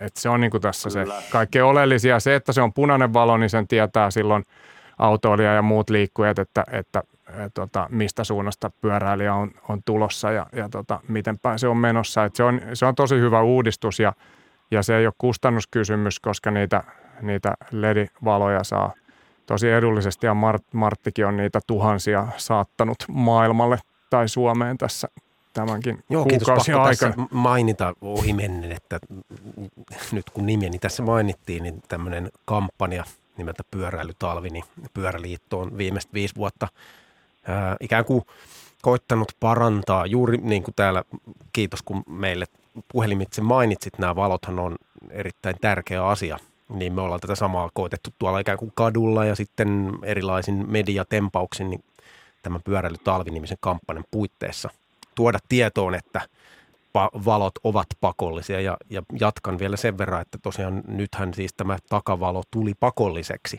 2020 Joo. vuonna, niin kesäkuussa, niin kuin se sitä ennenhän ei Suomessa ollut pakollinen, että pelkästään etuvalo oli pakollinen, mutta nyt myös se punainen takavalo. Mm, Sen verran ehkä synninpäästön haluaisin antaa, että jos se valo nyt joskus vilkkuu, niin ei, ei se maailma siihen sinänsä mitenkään kaadu, että pääasia just, että käytetään sitä valoa. Nimenomaan ja vähän riippuu tietysti siitä ympäristöstäkin, missä pyöräilee. Et jos nyt yksinäisenä painaa maantiellä tai, tai niin kun, on vähän liikkujia, niin, niin se on aika varmaan eri häiriöluokka tai, tai vaara sekoittaa mihinkään muuhun kuin, kuin jos vaikka tuossa Helsingin keskustassa sadat pyöräilijät käyttäisi vilkkuvia valoja, niin, niin se voi olla vähän sekamelskaa, että, että semmoinen ihan, ihan tota, terveen, terveellä järjellä ajatellen, mutta tota, erinomaista, että valot on, se on niin kuin se kaikkein tärkein. Tässä valoissahan on se säätö, että sen saa vilkkumaan, mutta sitten kun painaa nappulasta kerran, niin sitten se on Nimenomaan. stabiilina se valo. Myös siellä, myös siellä edessä. Miten siellä Lapualla, niin oletko, vi- niin, mulla on sulle Niin. kysymys nyt sinne, sinne Joo. Lapualle, että oletko pannut merkille, että tämän lainsäädännön muutoksen jälkeen ainakin täällä etelässä näkyy hyvin paljon näitä takana palavia valoja, vilkkuivat ne sitten tai palavat ne jatkuvasti, mutta läheskään yhtä paljon ei käytetä edessä. Jostakin kumman syystä. Joo. Mä olen itse kiinnittänyt tähän huomiota, varsinkin meillä Espoossa, että, että näin on. Pimeillä pyörillä ajetaan, mutta taaksepäin ne saattavat näyttää kyllä sitä punaista valoa. Miten Lapualla, kun te, teillä perinteisesti tota, on niin paljon tätä ö, ikään kuin tämmöistä ö, yksityisajattelua siellä Etelä-Pohjanmaalla, niin miten, miten, miten te olette ottaneet sen, sen siellä silmin havainnoiden vastaan tämän valtiovallan tervehdyksen? Ei, kyllä, kyllä täällä tuota etuvalojakin näkyy ja tietenkin ajatellaan tuota niin itsenäisesti, tuota ainakin ajateltu, mutta tuota, kyllä me yleensä tuota lainsäädännön mukaan mennään, mennään tuota, mutta että ei, ei täällä niin hirviästi nyt talvella ole, kun mä nyt melkein niin kuin sanoin, että joka aamu pyöräilen jonkun matkan tuossa kierrän. En mene tuonne isoille teille tietenkään tuota, niin talvia ja pimiä aikana, mutta tuota, niin aika vähän on pyöräilijöitä, enemmänkin on kävelijöitä ja onneksi niillä on sitten näitä va- vaimonikin tuota, laittanut sellainen on näitä, näitä kä- käteen tuota, jo- jossa valot on mukana, saa sellaisen remmen laittaa, niin on ihan nä- näkyy hyvin sitten, että Joo, Ja tässä tuota, valaisu, kyllä valaistustekniikassa on menty paljon eteenpäin, mutta ei kaikki kuitenkaan ole ihan täysin myönteiseen suuntaan mennyt ja minua häiritsee tavattomasti sellaiset etuvalaisimet, jotka ovat aivan kohtuuttoman kirkkaita ja ilman sellaista valoa suuntaavaa prismaa, että se häikäisee jopa paljon enemmän kuin pitkillä valoilla vastaan tuleva auto. Ja olen itse koittanut tätä tutkia ja, ja yrittänyt säätää sitä hyvinkin alas, sitä valoa, niin se silti Joo. häikäisee raskaasti. joo, joo. Ja sille Mulla ei oikein voi mitään. Kuski kyllä näkee Niin. hyvin maantien, mutta vastaan tulijat sokaistuvat. Aivan. Mulla on sellainen valo, joka ei ole mikään, mikään kovin kirkas, vaan se tuota, näyttää, että mä oon tulos, koska tässä tuota, nämä, nämä kuitenkin nämä kevyen liikenteen väylät, mitä mä tässä ajelen, niin ne on valaistuja. Eli ei tarvitse niinku itselle sitä valua sillä lailla, että mä näen mennä, vaan tuota se, että vastaan tulijat huomaa, että sä oot tulos sieltä. Ja sekin on se etuvalo, se vaaliavalo taikka se, niin minä pidän siinä vilkkua päällä, eli ei, ei ole, ei ole tuota niin jatkuva valo, vaan se vilkkuu, eli se huomataan, että nyt mä oon tulos. Sä oot miettinyt tämän asian ja se varmaan johtu, johtaa siihen, että sä oot keväälläkin vielä ehjä mies. Mutta Martti haluaa kommentoida nyt tätä asiaa. Mä halusin kompata Lapuan Mattia. Kiitos, tämä oli erinomainen tiivistys siitä, että, että mikä sen pyörän valon perimmäinen tarkoitus on. Sehän on juuri niin kuin sanoit. Eli, että sinut muut näkevät. Ei, ei varsinaisesti, että sinä näet maailman, että sitä varten on sitten muunlaisia valaisuvälineitä. Mutta vielä jos tästä lennosta nyt haluan hieman tota haastaa Olli-Pekkaa, koska kun olemme viisi vuotta jakaneet pyörän valoja, niin me viisi vuotta sitten kyllä olimme kanssa vähän sitä mieltä, että niitä ei tarpeeksi niitä etuvaloja käytetä, mutta maailma on mennyt eteenpäin. Selvästi. Ja, ja se näkyy ihan tilastoissakin. Liikenneturva on tehnyt samaan aikaan, kun me ollaan jaettu näitä valoa, niin kiitettävästi joka syksy aina ää, tehnyt tämmöisiä käsilaskentoja, jossa on tuhansien ohikulkijoiden valoasiat sekattu. Ja voin kertoa, että vuoden 2019 tiedot, jotka ovat nyt tällä hetkellä tuoreimmat, niin 57 prosenttia – havaituista pyöräilevistä ihmisistä niin käytti pyörän etuvaloa ja takavaloa sitten taas 20 prosenttia. Mutta tämä takavalo siis huomioiden sen, että silloin vielä ei ollut tätä lain nykyistä kirjainta. Eli ehkä Espoossa, jo, niin kuin Olli-Pekka sanoi, mutta muualla Suomessa niin valoasiat ovat parempaan no menossa. No parempaan suuntaan ovat ilman muuta meno, menneet. Sitä en pyrkään kiistämään, mutta paljon on parannettavaa. Ja yksi seikka tässä koko kuviossa on se, että vaikka tämä on määrätty laissa pakolliseksi, niin sitä ei kuitenkaan valvota eikä siitä ole mitään sanktioita. Mutta mennäänpä Saksaan, niin et kyllä aja kahta kilometriä pidempään, kun ensimmäinen poliisipartio pysäyttää sinut ja plitikka tulee, siis sakko tulee saman tien maksettavaksi. Et siellä ei anneta mitään arvoa. Että kyllähän tämmöisiä tietysti erilaisia lakipykäliä saadaan tehdä. Toinen asiahan on tietysti jalkakäytävillä pyöräily, että jos ei siihen puututa, niin siellähän ajellaan. Samoin tämä valoasia on myös sellainen, joka ehdottomasti vaatisi tarkempaa puuttumista siihen asiaan. No niin, Matti. Valoasia vielä, vielä viimeinen kommentti, että näkisin, että siinä tosiaan ratkaisee aika paljon se oma pyöräilyympäristö, että jos tilanne on vaikka se, että on pakotettu ö, omalla työmatkalla tai muulla arkimatkalla taittamaan jotain pimeätä – maantien vartta olemattomalla pientareella, niin, niin kernaasti niin tehokas lamppu kuin suinkin, jotta myös itse näet ja, ja näyt jo pitkälle autoliikenteelle. Jos taas ympäristö on enemmän kaupunkimainen ja on valaistua katua, pyörätietä, niin, niin silloin tilanne on juuri se, niin kuin Martti sanoi, että ensisijainen tarkoitus on, että, että tota, muut näkevät sinut ja silloin pienetkin ledilamput yleensä riittää.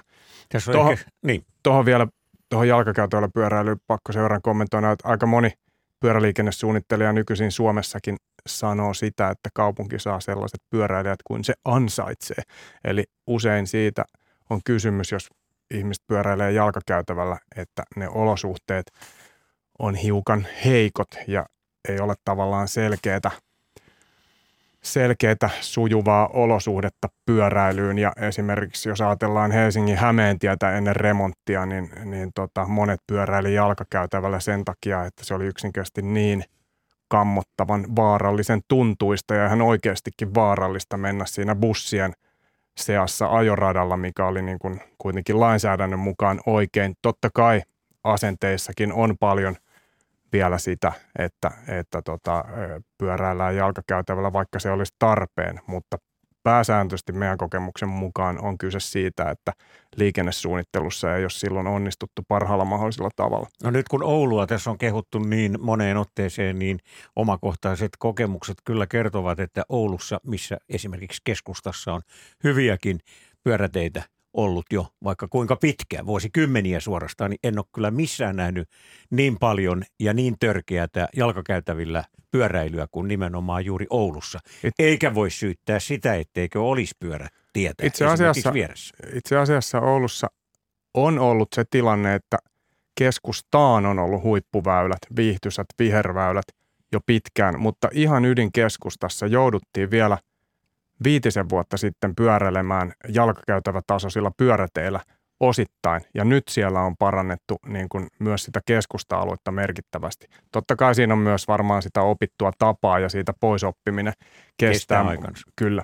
Tämä sano semmoinen välikommentti, että, että me, me ollaan ikään kuin nyt veden jakajalla. Me ei välttämättä itse huomata sitä, ellei sitä sanota ääneen. Me ikään kuin ihmiset olemme sellaisia, että me ajattelemme, että aika vaan jotenkin kuluu ja emme ole tietoisia siitä, että mitä varsinaisesti tapahtuu. Tarkoitan myös sitä itse, että tässä kello kuluu. Mutta tota, vedenjakalla olemme sikäli, että tänä vuonna on julkaistu nyt vihdoin ja viimein. Vuosikausia on odotettu, että me saadaan Suomeen sellaiset valtakunnalliset kävelyn ja sitten erikseen pyöräliikenteen suunnitteluohjeet. Tämä on aivan mahtava asia, että nyt vihdoin viimein 2020 lopulla ne on valmistunut. Uudet hyvät suunnitteluohjeet, joilla e, näitä ongelmia, joista on tässä puhuttu infrastruktuuriin liittyen, niin saadaan paljon korjattua. Eli se ja yhtenäistä, yhtenäisemmäksi. Sehän on hieno kuulla. Se kestää tietysti oman aikansa ennen kuin me näemme näitä tuloksia, mutta tämähän oli hieno uutinen, että tällaiset on saatu. No nyt mennään asiassa eteenpäin. Meillähän ei ole edes puolta tuntia lähetysaikaa tässä jäljellä ja meillä on vaikka minkälaisia asioita liittyen tähän tähän talvipyöräilyyn. Ja mä tuon nyt tässä esille tämän maastopyöräilyn nousun ja läskipyöräilyn. Nehän ovat olleet varsinkin tämä läskipyöräily kovassa muodissa viime aikoina ja, ja sillä läskipyörällähän pääsee ajamaan ihan umpihangessa ja, ja, ja jotkut ovat sitten hermostuneet, kun läskipyörät ovat liikkuneet latupohjilla ja, ja niin edelleen, mutta meille tuli tähän talvipyöräilyiltaan Lahden suunnalta sähköpostiviesti, jossa kerrotaan, että esimerkiksi Salpausselän maisemissa on tehty ihan tätä varten viehättäviä tai ja haastavia reittejä niin, että näiden pyöräilijöiden toivotaan niitä käyttävän, jotta saman, samoissa maisemissa kulkevat ladut eivät menisi piloille. Ja tämä ainakin meikäläisen korvissa kuulostaa ihan uudelta hienolta avaukselta. Joo. Onko eri... näitä, Matti, muualla maassa? No, Tämän tapaisia kaupungeissa? No vähemmän vielä noin, noin lähellä kaupunkikeskusta ehkä kuin Lahdessa, mutta koko ajan lisää. Ja itse asiassa mm, veikkaisin, että ensimmäisenä toi on ymmärretty ikään kuin matkailubisneksen kannalta. Jos ajatellaan vaikka Yllästä, niin siellähän suosituin pyörämatkailun muoto on nimenomaan talvinen fatbike-pyöräily sitä varten tehdyillä reiteillä, jotka osittain kulkee siellä risteä ja kulkee samoilla reiteillä kuin, kuin hiihtoladut tai samoja reittejä mukaillen, mutta kuitenkin sillä tavalla, että, että tuota, pyöräilyyn on, on pohjustettu omat reittiinsä. Ja tota, se on tosiaan merkittävä pyörämatkailubisneksen muoto ja, ja, ja hyvin voimakkaasti kasvava. Ja, ja tota, jopa nimenomaan Ylläksen tapauksessa siinä määrin, että siellä on, on tota, ennemminkin nyt mietitään, että miten niitä pyörämatkailijoita saadaan sinne enenevässä määrin myös kesällä. Että se on lähtenyt nimenomaan talvipyöräily edellä. Joensuun alue on tehnyt hienoja peliavauksia. Itsekin sai olla viime talvena juuri ennen koronan puhkeamista siellä kansainvälisen porukan kanssa, jotka aivan haltioissaan siitä, että tämmöisessä näin lähellä kaupunkeja, kuntia menee erämaisia reittejä, joita voi jo polkea maastopyörällä, läskipyörällä talvisaikaan. Ihan siis valmista pyörämatkailutuotetta voi sanoa. Et, et näitä, näitä tulee koko ajan lisää ja, ja vähän niin kuin tätä pyörämatkailuasiaa yleisesti vauhdittaaksemme, niin Pyöräilykutioverkosto ja Pyöräliitto perusti tämmöisen pyörämatkailukeskuksen noin puoli vuotta sitten, jonka tehtävänä on, on vauhdittaa pyörämatkailun nousua Suomessa. Ja nythän me koettiin pyörämatkailussa ennätysten kesäkausia. On tosi jännä nähdä, mitä tapahtuu nyt talvikaudella, koska korona on tietysti aiheuttanut sen, että meillä on, on tota hyvin oikeastaan puhtaasti kotimaa matkailupainotteista ja matkailu on syvässä kurimuksessa tällä hetkellä noin yleisesti ottaen. Mutta niin pyörämatkailu. Va- valonpilkahduksena ei tietenkään pelasta koko alaa, mutta, mutta tosi voimakasta kasvua pyörämatkailussa. Mehän napataan tähän lähetykseen seuraava soittaja mukaan. Hän on Sodankylästä ja hän on Masa. Terve. Terve. No niin, minkälaista talvipyöräilyä Sodankylässä harrastetaan? No minä ajan vain pyöräteitä, kun meillä on nyt jo puoli metriä lunta ja niitä reittejä ei ole täällä. Mutta mä oikeastaan soitin tuossa idealla, tästä puhuitte aikaisemmin niitä pyöräilyn käytettävistä kengistä talviaikana. Meillä on mittarissa nyt miinus 32 astetta. Ja kun minä liikun, olen kyllä vanha viikon päästä kohta 75, mutta mä paljon liikun ja reenaan, kuljen – joka päivä juoksen tai pyöräilen, niin minä olen keksinyt siihen konsti. Tämä poikani sanoi mulle, hän on aikamies ja me kelkkaillaan paljon täällä Keskilapissa. Ja minä aina valitin Laurilla, kun mulla on jalat aika suuret, minun normaali kenkä koko 4-5 ja on vähän niin kuin yhden erään sukulaismiehen sanonut, kun hän sanoi, että 47 ja puristaa. Niin mä oon hakenut kumisaappaita, löytyisi niin isoja, että saisi sinne tarpeeksi sukkia talvipakkasella. Se ei tahdo onnistua. Ja villasukkia ei saa kumisaappaisia, sitten ne kylmenee äkkiä. Niin poika sanoi mulle joku vuosi sitten, että kun mä juoksen pakkasella aina, niin sanoi, että isä, ota niitä vanhoja kelkkakenkiä, missä on se irrotettava sisähuopakenkä. Ja se on ehdoton ratkaisu tähän talvipyöräilyyn, talviliikkumiseen. Jopa minä, kun päivällä kävin juoksemassa lenkin tuossa, niin norjalaisia sukulaismiesten kalarekkoja, valkoisia rekkautoja, plöömsiä meni etelään päin, niin pojat tyytyttikö ne arveli, että taas tuo vanha ukko täällä, jossa hytkyttää pitkin jäämeren tien vartta pyöräsillä. niin nämä vanhat kelkkakengät, missä oli se irrotettava sisäkenkä, te jokainen miehet te tiedätte, tytötkin varmaan tietää. Kyllä, kyllä. Ne, et, Sehän on lämmin kuminen, se alaosa niin kuin muisti juuri. Niin, ne pysyy lämpimänä, tiedätkö, kun siinä on se lämm- kuivattava irtokenkä. Ja sitten siihen parit villasukappaneet niin, ja niissä on kumipohja, kumialaosa. Niin kuin ennen vanhaan sanottiin kumiterä saappaat, samantapainen tyylinen. Se alaosa kengästä on kuminen, mutta kun siinä on se niin tilava se lesti ja koko kengän muoto, että siihen sopii nämä sen kengän mukana tuleva sisäkenkä lämmitettävä, jossa on erillinen lämpöpohja. Hyvä. Ne se on oli. sopivat vanhat. Se on vinkki. Kirpputoreilta löydätte näitä kenkiä. Siinä on, siinä on vielä tässä, sanotaan Päkiäisen puolella päällä on tuommoinen pieni, pieni niin kuin, vähän tuommoinen sidottava tuommoinen tuppivyömallinen ohut remmi, jolla voi panna sen kiinni, että se varmaan pysyy jalassa, kun juoksee, vaikka eikä me lumi sisään. kun eikä mene lumi sisään, kun se nousee ylös tänne varteen 20 senttiä se varsi. Siellä on nar- vielä nauhat siellä yläreunassa ja vetoketju aukeaa vielä. Mulla on 25 vuotta vanhat nuo kengät, niin toimii vetoketju. Ne on, ne on suomalaisia kenkiä. Olikohan ne jalasta joku tehdas tehnyt, mä en muista ihan. Mi- Me saatiin tämä idea. Oli merkki mikä hyvänsä, niin hyvä. Tämä, tämä, tuli, tämä tuli meille kaikille nyt muistiin. Koko laajan Suomen maan. Kiitos sulle. Joo, kiitos Masalle. Oikein hyvä vinkki ja ilokseni huomasin ja hiukan kateellisena olen nyt katsellut, koska kahdeksanvuotiaalle pojalleni juuri hommattiin sellaiset tässä pari viikkoa sitten ihan kaikenlaiseen talvella liikkumiseen nyt kun täälläkin kelit onneksi hiukan pakastuvat, niin tota, niitä saa uusiakin kenkiä ja jopa aikuisten malleja on olemassa tämmöistä irtohuopavuorella ja tuolla nimenomaan tuolla samalla menetelmällä merkkejä on useampiakin. Ja Etelän mies myös arvostaa sitä, että kumisaapas mainittiin, koska täällä meillä talvista on tullut sellaisia niin vetisiä, että itse asiassa se kumisaapas villasukka yhdistelmä on yllättävänkin toimiva ison osan siitä, mitä ennen kutsuttiin talveksi.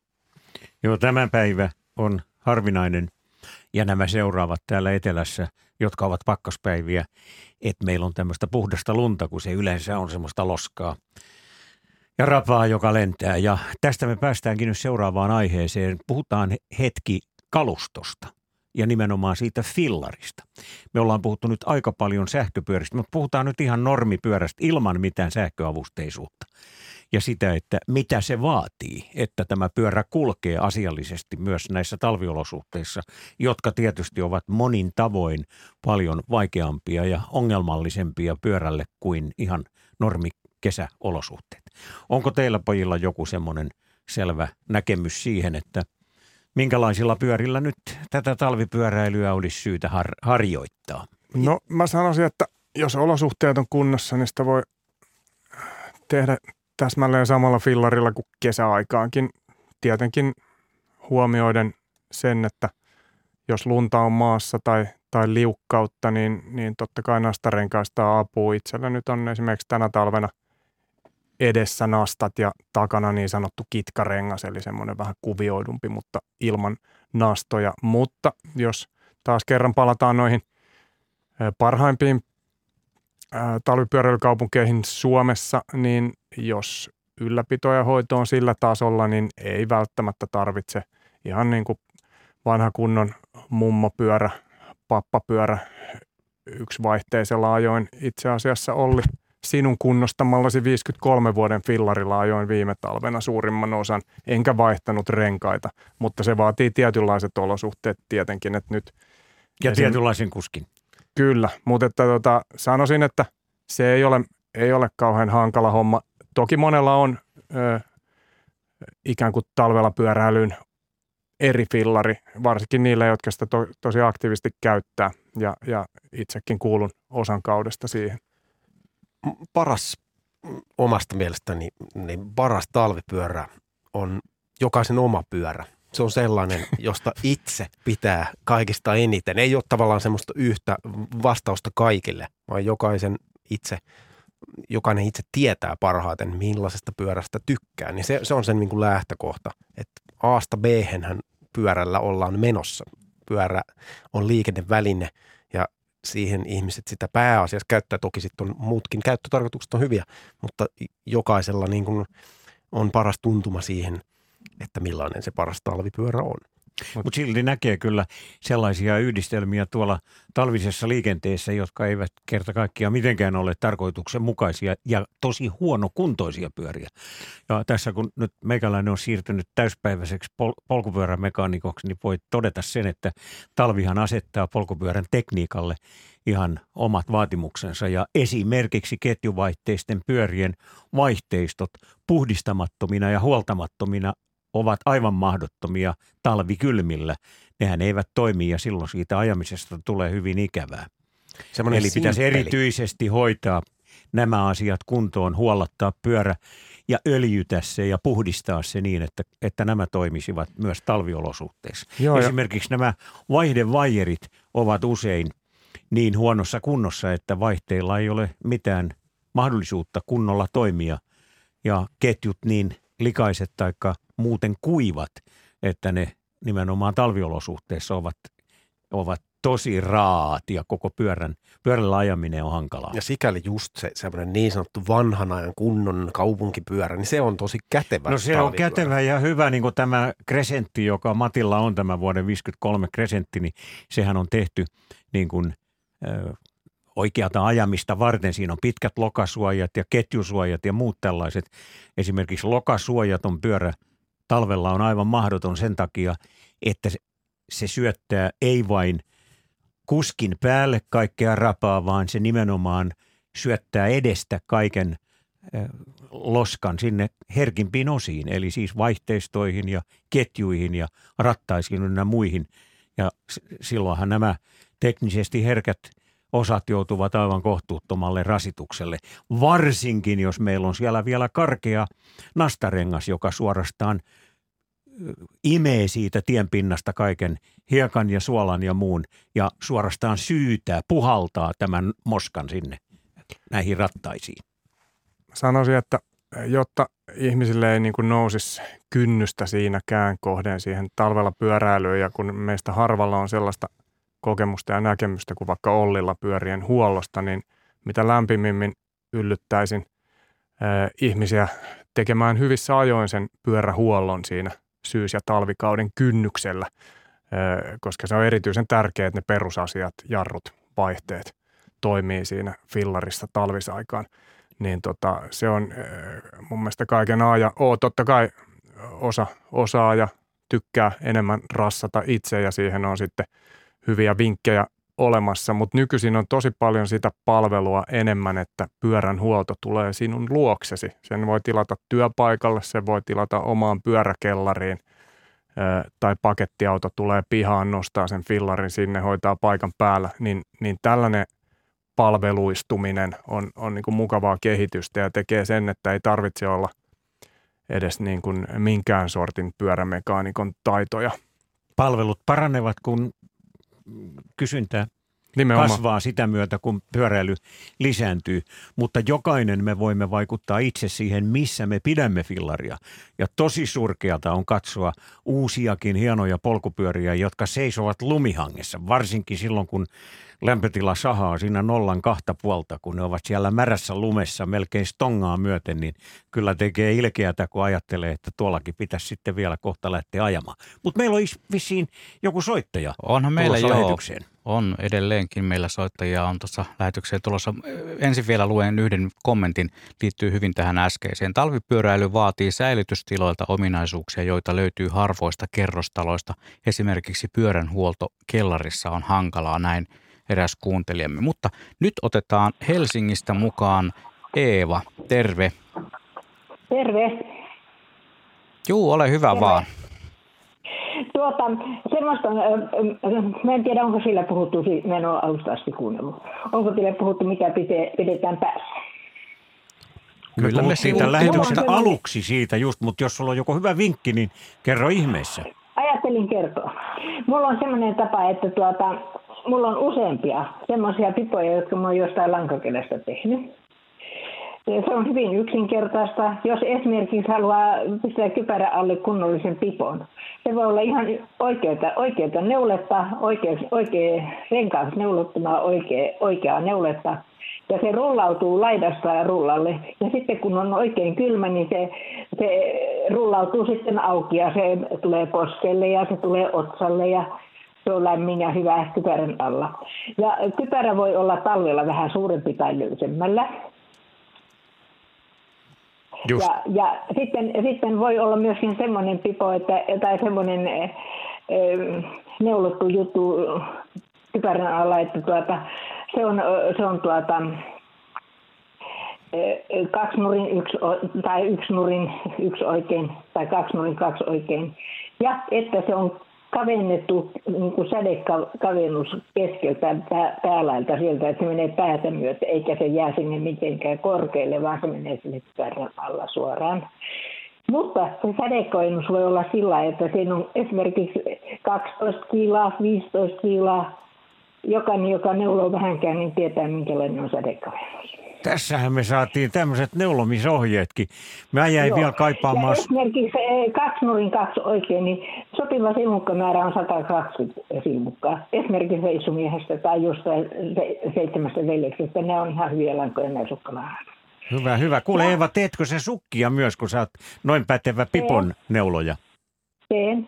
No niin, no kerro nyt vielä, anna semmoiset ohjeet, kun mä kaipaisin tämmöisiä oikein ohuita villasukkia. Usein ne on hyvin paksuja, mutta semmoista ohuita pitäisi saada. Niin. Niin, niin miten ne tehdään sitten? Ja semmoiset, no ne, ne, tehdään sitten vaan enemmän silmukoita ja enemmän, enemmän kerroksia ja ne, ne muotoillaan jokaisen eh, jalan mukaan ja eh, tehdään just oikein kokoisia. Ja minkä kokoinen jalka sulla on?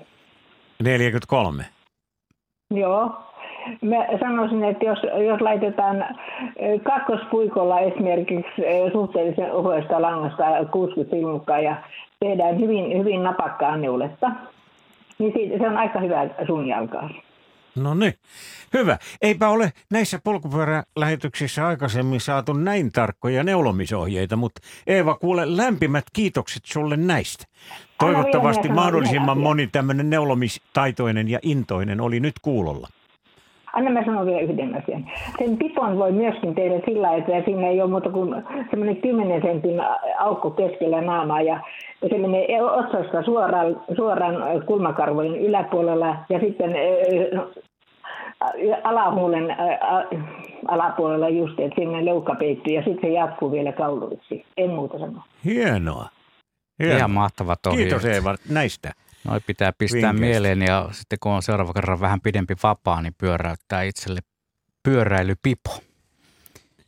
Matti.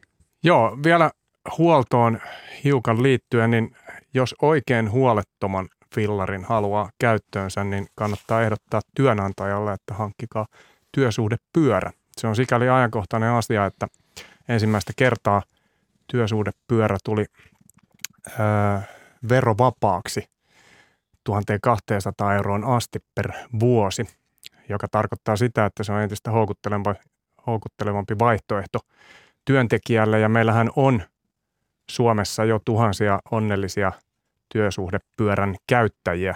Työsuhdepyörä.fi osoitteesta esimerkiksi voi käydä katsomassa tarkemmin, mitä, mitä asia käytännössä tarkoittaa. Siellä on valmiit laskurit, johon voi syöttää vaikka pyörän hinnan ja sitten se näyttää, että kuinka paljon oman veroprosentin mukaan. Siitä tulee kulunkia työntekijälle, kuinka paljon työnantajalle, mutta se on ehdottomasti sellainen asia, että jos ajatellaan, että mitä esimerkiksi työyhteisö vastuullinen ja viime kädessä omasta vaikka liiketoiminnastaan huolehtiva työnantaja voi tehdä, niin työsuhdepyörä edun tarjoaminen on, on tosi hyvä juttu pyöräilyn edistämisen kannalta, mutta myös niin kuin työntekijöiden hyvinvoinnin kannalta. Ennen kaikkea varmaan entistä enemmän myös pieni kilpailuetu yrityksille. Et, et silloinhan käytännössä ihminen saa huoltovapaan pyörän käyttöönsä ja sitten tämän sopimuskauden päättyessä vielä tarjotaan mahdollisuutta lunastaa se hyvin säännöllisesti huolettu fillari omaan käyttöön. Et, et siinä on niin kuin yksi tapa, millä nämä palvelut on menossa eteenpäin. No, tämä on yksi asia, jolla pyöräilyinnostusta voidaan lisätä, mutta sitten on näitä eh, erilaisia kisoja, niin kuin tämä talvikilometrikisa. Se on käynnissä kymmenettä kertaa ja, ja tässä voisi kuvitella niin, että kun siellä työpaikalla oikein tsempataan niitä, jotka ovat vähän siinä niin kuin eh, sanottaisiko nyt kintaalla. jollakin tavalla innostuneita ovat niin kuin kintaalla siinä, niin näin voidaan saada tähän ihan uutta verta tähän talvipyöräilijöiden joukkoon. Hmm. Te kai olette kummatkin innostuneita kaikenlaisista tällaisista keinoista, jolla tätä ilosanomaa voidaan käytännöksi muuttaa. Joo, talvikilometrikisaakin on tosiaan kymmenisen vuotta jo pyöritelty ja hienointa siinä on ollut nähdä se ö, työyhteisöjen tai muiden porukoiden innostaminen, millä ne innostaa työntekijöitä ja kollegoita ja kavereitaan pyöräilemään, ylipäätänsä aloittamaan talvella pyöräilyn ja pyöräilemään enemmän. Ja sitten tietysti yrityksellä työpaikoilla on tosi hyvät mahdollisuudet kehittää niitä omia olosuhteitaan, pyöräpysäköintiä, suihkutiloja, kaikkea sitä fasiliteettia, mikä, niin, mikä liittyy – sen asian helpottamiseksi. Ja tämä on just siinä Pyöräliiton järjestämässä pyöräilytalvinimisessä kisassa myös sama ikään kuin ajatus, että innostamalla ihmisiä kannustetaan parhaiten, näyttämällä sitä esimerkkejä, eikä suinkaan niin, että, että ikään kuin joku pyöräliiton tyyppinen toimi alkaa selittämään ja kertomaan ihmisille, että kuinka mahtavaa pyöräillä on, vaan että innostetaan kaikki ihmiset joukolla kertomaan siitä itse omille tuttavilleen. Ja siinä jälleen sosiaalinen media osoittaa niitä hyviä puoliansa, koska käyttämällä tämmöistä niin sanottua asiatunnistetta pyöräilytalvi, niin me ollaan kerätty tässä nyt yli 6000 valokuvaa, mikä kertoo omalla kielellään sitten siitä, että kuinka paljon suomalaiset ovat loppujen lopuksi niin valokuvakilpailuun lähettäneet valokuvia siitä, että he tekevät jotain niin arkista asiaa kuin pyöräilevät. Tätä voisi verrata esimerkiksi vaikka hampaiden pesuun siinä mielessä, että sekin on arkinen asia, mutta jos järjestettäisiin tämmöinen hampaiden pesu valokuvakilpailu, niin saataisiko siihen 6000 valokuvaa? Tiedä häntä. Mutta tässä mä kuulen taas Martin puheessa sen, että, että kaikin keinoin pyritään tästä pyöräilystä ja talvipyöräilystä pyöräilystä siis yleensä tekemään ihan normitoimintaa, että se ei olisi mikään erikoisuus, että siihen ei liity mitään sankaruutta eikä siitä haluta tehdä ajatuksenkaan tasolla mitenkään kovin mutkikasta tai erikoista, että se vaatisi mitään kummallisia – erikoisia virityksiä sen kummemmin vaatteiden taikka, taikka pyöräkaluston suhteen ja niin edelleen. Ja mieleeni äh, nousi sellainen joskus lukemani juttu hollantilaisten suhtautumisesta pyöräilyyn, että siellä ei ikään kuin koko pyöräilystä puhuta mitään, koska se on kaikille niin arkista ja niin tavallista, että jos joku ajaa alle 20 kilometrin matkojen, sitä pidetään itse asiassa järkevimpänä mahdollisena tapana taittaa matka ja pukumiehetkin ajavat ja siellä, eikä juuri, pidetä kummallisena olla. Ja tämähän palautuu juuri siihen, mistä Hirvosen Matti on tässä lähetyksessä usean otteeseen puhunut, eli siihen, että sen lisäksi, että ihmisillä on jokin oma niin kuin mielenmaisema ja asenne, niin on myös sitten se kunta ja on se kaupunki ja elykeskus ja valtio, jotka huolehtivat siitä, että meillä on ne hyvät pyörätiet ja ne on pidetty hyvässä kunnossa. Ja sen päälle vielä vastuullinen työnantaja ja niin edelleen. Vastuulliset työnantajat järjestivät tehtaiden pihoille vanhaan aikaan sellaisia polkupyöräparkkeja, niin kuin joidenkin vanhojen tehtaiden pihoilla edelleenkin on näkyvissä, missä nämä pyörät ovat ikään kuin – osittain kahdessa kerroksessa tai puolessa toista semmoisen peltisen katon alla. ne ovat muistumia sieltä jostakin 50-luvulta, kun aivan normaalina asiana pidettiin sitä, että mentiin tehtaaseen töihin tai konepajalle töihin polkupyörillä ja sadat ihmiset polkivat kesät, talvet, eikä silloin kukaan puhunut mistään pyöräteistä mitään, eikä sitä pidetty yhtään minään. Mutta ehkäpä nyt toivotaan, että saataisiin tästä lajista samanlainen arkinen toimi, johon ei todellakaan mitään mystiikkaa sitten liitettäisiin. Laji siinä mielessä, kun Laji. esimerkiksi kävelykin. Niin. Kyllä. Kyllä, kyllä. Yhtenä uutena juttuna, joka hyvin sopii kaikkeen pyöräilyyn, on, on tota, matkailuyrityksille on kehitetty meidän pienenä projektina, jossa on ollut Visit Finland ja työ- ja elinkeinoministeriön mukana, niin tämmöinen tervetuloa pyöräilijätunnus, jonka nyt on ensimmäiset 40 yritystä Suomessa ottanut käyttöönsä. Silloin pääasiassa majoitus, liikkeitä, erilaisia hotelleja, majataloja, muita, jotka kytkeytyy matkailuun ja pyörämatkailuun ja, ja kahviloita, ravintoloita. Ja on mielenkiintoista nähdä, että miten tämä lähtee leviämään. Samalla teemalla vietetään pyöräilyviikkoa keväällä, eli halutaan, että yritykset, kaupungit, kaikki niin kuin entistä enemmän toivottaa sen pyöräilijän tervetulleeksi. Sitä voi tehdä niiden olosuhteiden kautta, sitä voi tehdä viestinnän kautta ja sitä voi tehdä vaikka järjestämällä pienen pyörähuoltotilan ja pyöräpumpuja ja vähän työkaluja sinne kahvilan yhteyteen. Näin, Matti Hirvonen.